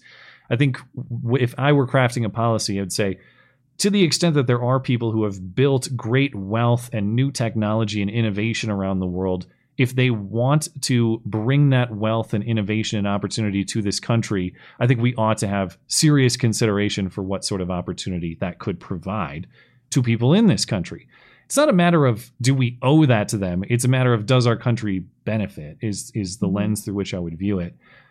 I understand that there is another side to that that if you allow in too much foreign influence there is a point there is a threshold at which your country ceases to be your country anymore. It's been overtaken by other influences. So if I were designing an immigration policy, I wouldn't go with none, but I would be highly restrictive insofar as you, you get top talent and top wealth from the world to provide opportunity here and that's about it. I, it if you're if you're appropriately restrained in that way i don't think that you ever get to the numbers like we're seeing with an uncontrolled border now where fundamentally the the culture the identity of your country is just overrun with a swarm um, i think that if you want to push back on what i'm saying you could say, well, how do, how do, as a practical matter, how do you achieve that in a way that makes sure only the right people get in and none of the wrong people get in? Um, and how do you? I think the other hole potentially, in my perspective, if I'm trying to, if I'm trying to push back on it, how do you? How do you seriously vet for a value system? You know, it's like to the extent there are people who believe in American values around the globe who'd like to come here. How do you do you give them a paper test to evaluate that and decide do they really believe it in their hearts uh, that they love the philosophy of the Declaration of Independence? How do you know? You just kind of have to. You just kind of have to believe them or not. I don't know. That's why I'm more inclined. Uh, I'd I'd like to to think of this more in terms of the of the value that can be provided in terms of opportunity, rather than like, do you get in if you have nothing to offer, but you just said the right thing on a, on a piece of paper? That I'm I can see the downsides to, and I, would be wary of. But anyway, I, I think we probably, I think we're somewhat close, Phil. Obviously, I don't think that you and I completely agree, um, but I would agree with you. It's not an O thing. There's no, there's nothing owed to other countries in that regard. Uh, great. Okay, Oil King warrant for arrest in Polk County HR Director, Iowa. That creed crap is not Martin Luther at all. However, there's been a lot of Lutheran churches that have been corrupted by the gays. Um, I don't know. Martin Luther kind of all started it now, didn't he? Uh, the Jack ultimate says Protestant nonsense. The ultimate man. Protestant, right? Um, your husband you know, Sally. Just to clarify, sometimes because I like to indulge your anti-Protestant tendencies, I think people assume that I am a Catholic loyalist, and I'm not anti-Catholic either. I am just a guy trying to figure out where I fit in in the context of these Christian teachings. You're Catholic, though. I am baptized Catholic, but I'm not a. We got you. It's over. I well, mean. I guess you guys have captured me. Um, but when I just so we, when I say Protestant nonsense, I'm not trying to take shots at our lovely Protestant viewers. I'm just smirking and nodding uh, along with with Blonde's general perspective on that. Injured Guardian, this is probably selfish whining on my part. Did the KJP Jen Blackie sounder or the blonde they're banging sounder that I sent not work out? I've heard nothing of them since. The truthfully, um, I have to be pretty selective about which ones I deploy for use. And frankly, I need to clean out my list because I probably have like 50 in here and it just gets too messy. I don't even I can't find the ones I want to use and then there are old ones that aren't necessarily relevant anymore. So if I didn't select your sound clip for usage, don't be offended. It's just there are there are lots and lots of them. And so I have to I have to pick and choose. Swag McFresh wanted to push back on anti-blonde viewers. There are no anti-blonde viewers. Her base takes are 90% of the reason I watch Matt's radio voice the other 10%. I live and work in a place without free speech. You give me a voice. Thank you. I always Oh. knew I would find a job where uh, I would just run my mouth and that would be the whole job. and rely on a man's high effort. Uh, Dude, I have hacked life. it's amazing. Like uh, my life is so awesome. hey man, if I get 10% credit for the voice, I'll take it. That's uh, Totally. uh, that's appreciated. Some rando. Matt and Trey said the original puppet sex scene was ridiculously long and obscene as a method to get a minute or two past the censors as a compromise. Ah. Hmm. It's amazing that it was intended to be way longer because it, it feels like it, it's an hour long as is. I, I can't imagine it being drastically longer. It would be kind of enraging to watch. What is he cooking down there? I don't know. You'd have to tell me. Long Don John Blonde, if you didn't watch the uncensored puppet sex scene, you need to do it right now. I will do no such thing. That's the one where there's poop involved? Mhm. I thought that's the one you saw, or is it not? You saw no, I watched the R-rated version. Uh, okay. Festonia. How could a review of Team America go without a pithy comment? The thought-provoking, thoughtful and provoking dialogue that belonged to Matt Damon. I did mention that in the review, the written review. And actually, Blonde did bring that up briefly. Uh, I did. but yeah, I- did Matt Damon ever respond to that? He must have. I don't know. I don't know. Um, Esoterica Unbound that came through four more times. Yeah, what the hell? Raju Mohan is really scamming you tonight, dude. Definitely check your uh, your credit card statement, and if if he uh, if he actually quad charged you, be in touch, and we'll we'll get that taken care of. I have got to go. I'm way over. Oh, that's the same one from before too. So that's like Yeah, four it's the more. same one. It's like eight times that went He through. octa charged him. yeah. Wow. Uh, yeah, definitely check that out, Esoterica Unbound, and make sure that uh, is not scamming you. Um, but yeah, I can catch up. We uh, looks like we're caught up on YouTube and Tippy, so I can catch up with Rumble and call it a night. It's been real, guys. I will see you next Sunday. Remember that our call-in show is canceled so that everybody can spend time with their lovely families. I love you all. I will see you in a week. Bye bye. All right. Thanks. We'll see you next Sunday. And uh, thanks to your thanks to the uh, chatters here for your patience. We'll close out with Rumble and we'll call it a night. Uh, Nikki nine four one over on Rumble says, "Merch guys, if true, don't care shirts win. all by three. That would be a good opportunity. You know, seriously, I know I mentioned this a few weeks ago. Um, I need to refresh the merch store because some a lot of it. Well, not a lot of it. There's outdated stuff like the Susan shirts that aren't really directly relevant anymore. Um, there's just you know designs that we haven't updated in a while. So I'm not a great graphic designer and I'm also very busy. So that's the main reason why I haven't done it. But maybe after the the holiday here, maybe I'll put some thought to that. And what what we should probably do is not just farm this out to the audience, but create opportunity for the audience too. Uh, the graphic designers who do or made the graphics, like my channel graphics or like the show graphics, obviously they're a part of that, and so revenue that's generated from merch sales goes to them. If we did some sort of um, we could we could make some sort of community submissions where we we do shirts designed by the audience, and if those are well liked, then the designers get a portion of the revenue, something like that. That way, it's like a a community effort, and the people who are putting in the work also uh, get their cut of the money that's generated. Something like that, I think, would be a, a cool way to handle it. Because I agree that the merch has been ignored for some time. It's just not something I have um, the skill or time to put a lot of attention to. So I'll remember if true, don't care is a specific request. Uh, thank you, man. Uh, Crumbo or Crumb, Crumb of Hell. The puppet porn was the best part of Team America. People porn is sinful. Puppet porn is proper. Let that one marionette a bit. That actually is a, an interesting philosophical discussion um, to the extent that that porn is viewed as highly damaging in its treatment of women and in the way it warps men's perspective of sex and all of those things. And those are points I generally grant, by the way. I, I think that those are true. Do those um, hold true in the context of sort of a fictional depiction, like if it's cartoon or if it's puppet uh, or that sort of stuff? Is it exactly the same morally, or is it?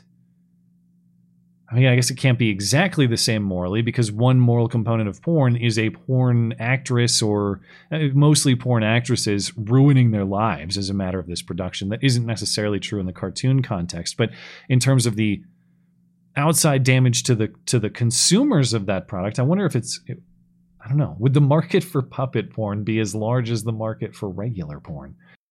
Important philosophical discussions late in the show or philosophical considerations. Let's see. Uh, thank you, Crumapel. JD1492 breaking. Lia Thomas announces her retirement from swimming to work at Bunghole and Associates as a law clerk. Reach for comment. Lia states her dream is to clerk for Jumanji Brown Jackson. That is her name going forward. Someone must have said that in the past, actually. Was that a Knuckle Hunky Buck? I forget or maybe that was you personally, JD. If I, I, apologize if I didn't credit you originally. Who was it that said Jumanji Brown Jackson back when she was confirmed? And I remember pledging at the time that's her name going forward, and then I forgot. But that is so much better than even Jen Psaki's uh, mispronunciation of Kentaji Brown Jackson. So it's Jumanji Brown Jackson. Thank you for that. It's like um, when, uh, for football fans out there, you might remember when Cam Newton called Ndamukong Suh Donkey Kong Sue and got in a bunch of trouble. Donkey Kong Sue, Jumanji Brown Jackson. These are these are all great names. Cod Tongues, self promotion allowed 2020 election fraud picture book, and there's a link. Unfortunately, I can't look at the the video link. Uh, I don't know if uh, on Rumble if that actually comes through as clickable for people. Have a peek and laugh. Dr. Seuss meets 2,000 Mules. I can't look at it at the moment, obviously, but um, if you'd like me to check it out, you can send me uh, send me an email and I'll take a look. Thanks for supporting the show. Putting you down says Matt and I once made love, and afterwards he didn't wash his feet or legs. He just let the leathery, sweet, oaky smell water. He just let the leathery, sweet, and oaky smell water wash down with what he calls the smell of the Old West Hero Soap Company soap. Well, uh, that is uh, very much appreciated. Thank you for that. Uh, thank you for that fine narrative. Appreciate it. Wow. Good going, uh, we're all set on Rumble, I think. On Odysee, I don't even know. Odysee has its own kind of online, uh, uh, their own their own website's currency here. Uh, I'll read these. Uh, I don't even know what amount this is, but uh, Matt and I, or Matt, I remember you doing a review for the movie Gremlins, and I think you gave it a four or five, but I forget what Blonde gave Gremlins. I gave it a five. If you'd like to know what Blonde gave it, you can actually go. If you go to my website, you click on the homepage where it says movie reviews. That's going to bring you to the movie reviews page there, and there's actually a link on that page to go to uh, the all of the data of the movie review segment organized, and that's that was done by our listener and friend Michael Schlecht. And you can look at that spreadsheet that populates every week, and it'll give you the score of every movie that we've reviewed. My score, Blonde score, the audience's aggregate score, the aggregate IMDb score, all the data associated with the movie review segment, all the way back to the very first one of Tremors and uh, that's how you would uh, get a reminder of what Blonde gave it. Go look at the uh, the movie review page over on my website. I think it's mattchristiansen.com. Or Matt, I couldn't get mattchristiansen.com because some jackass took it.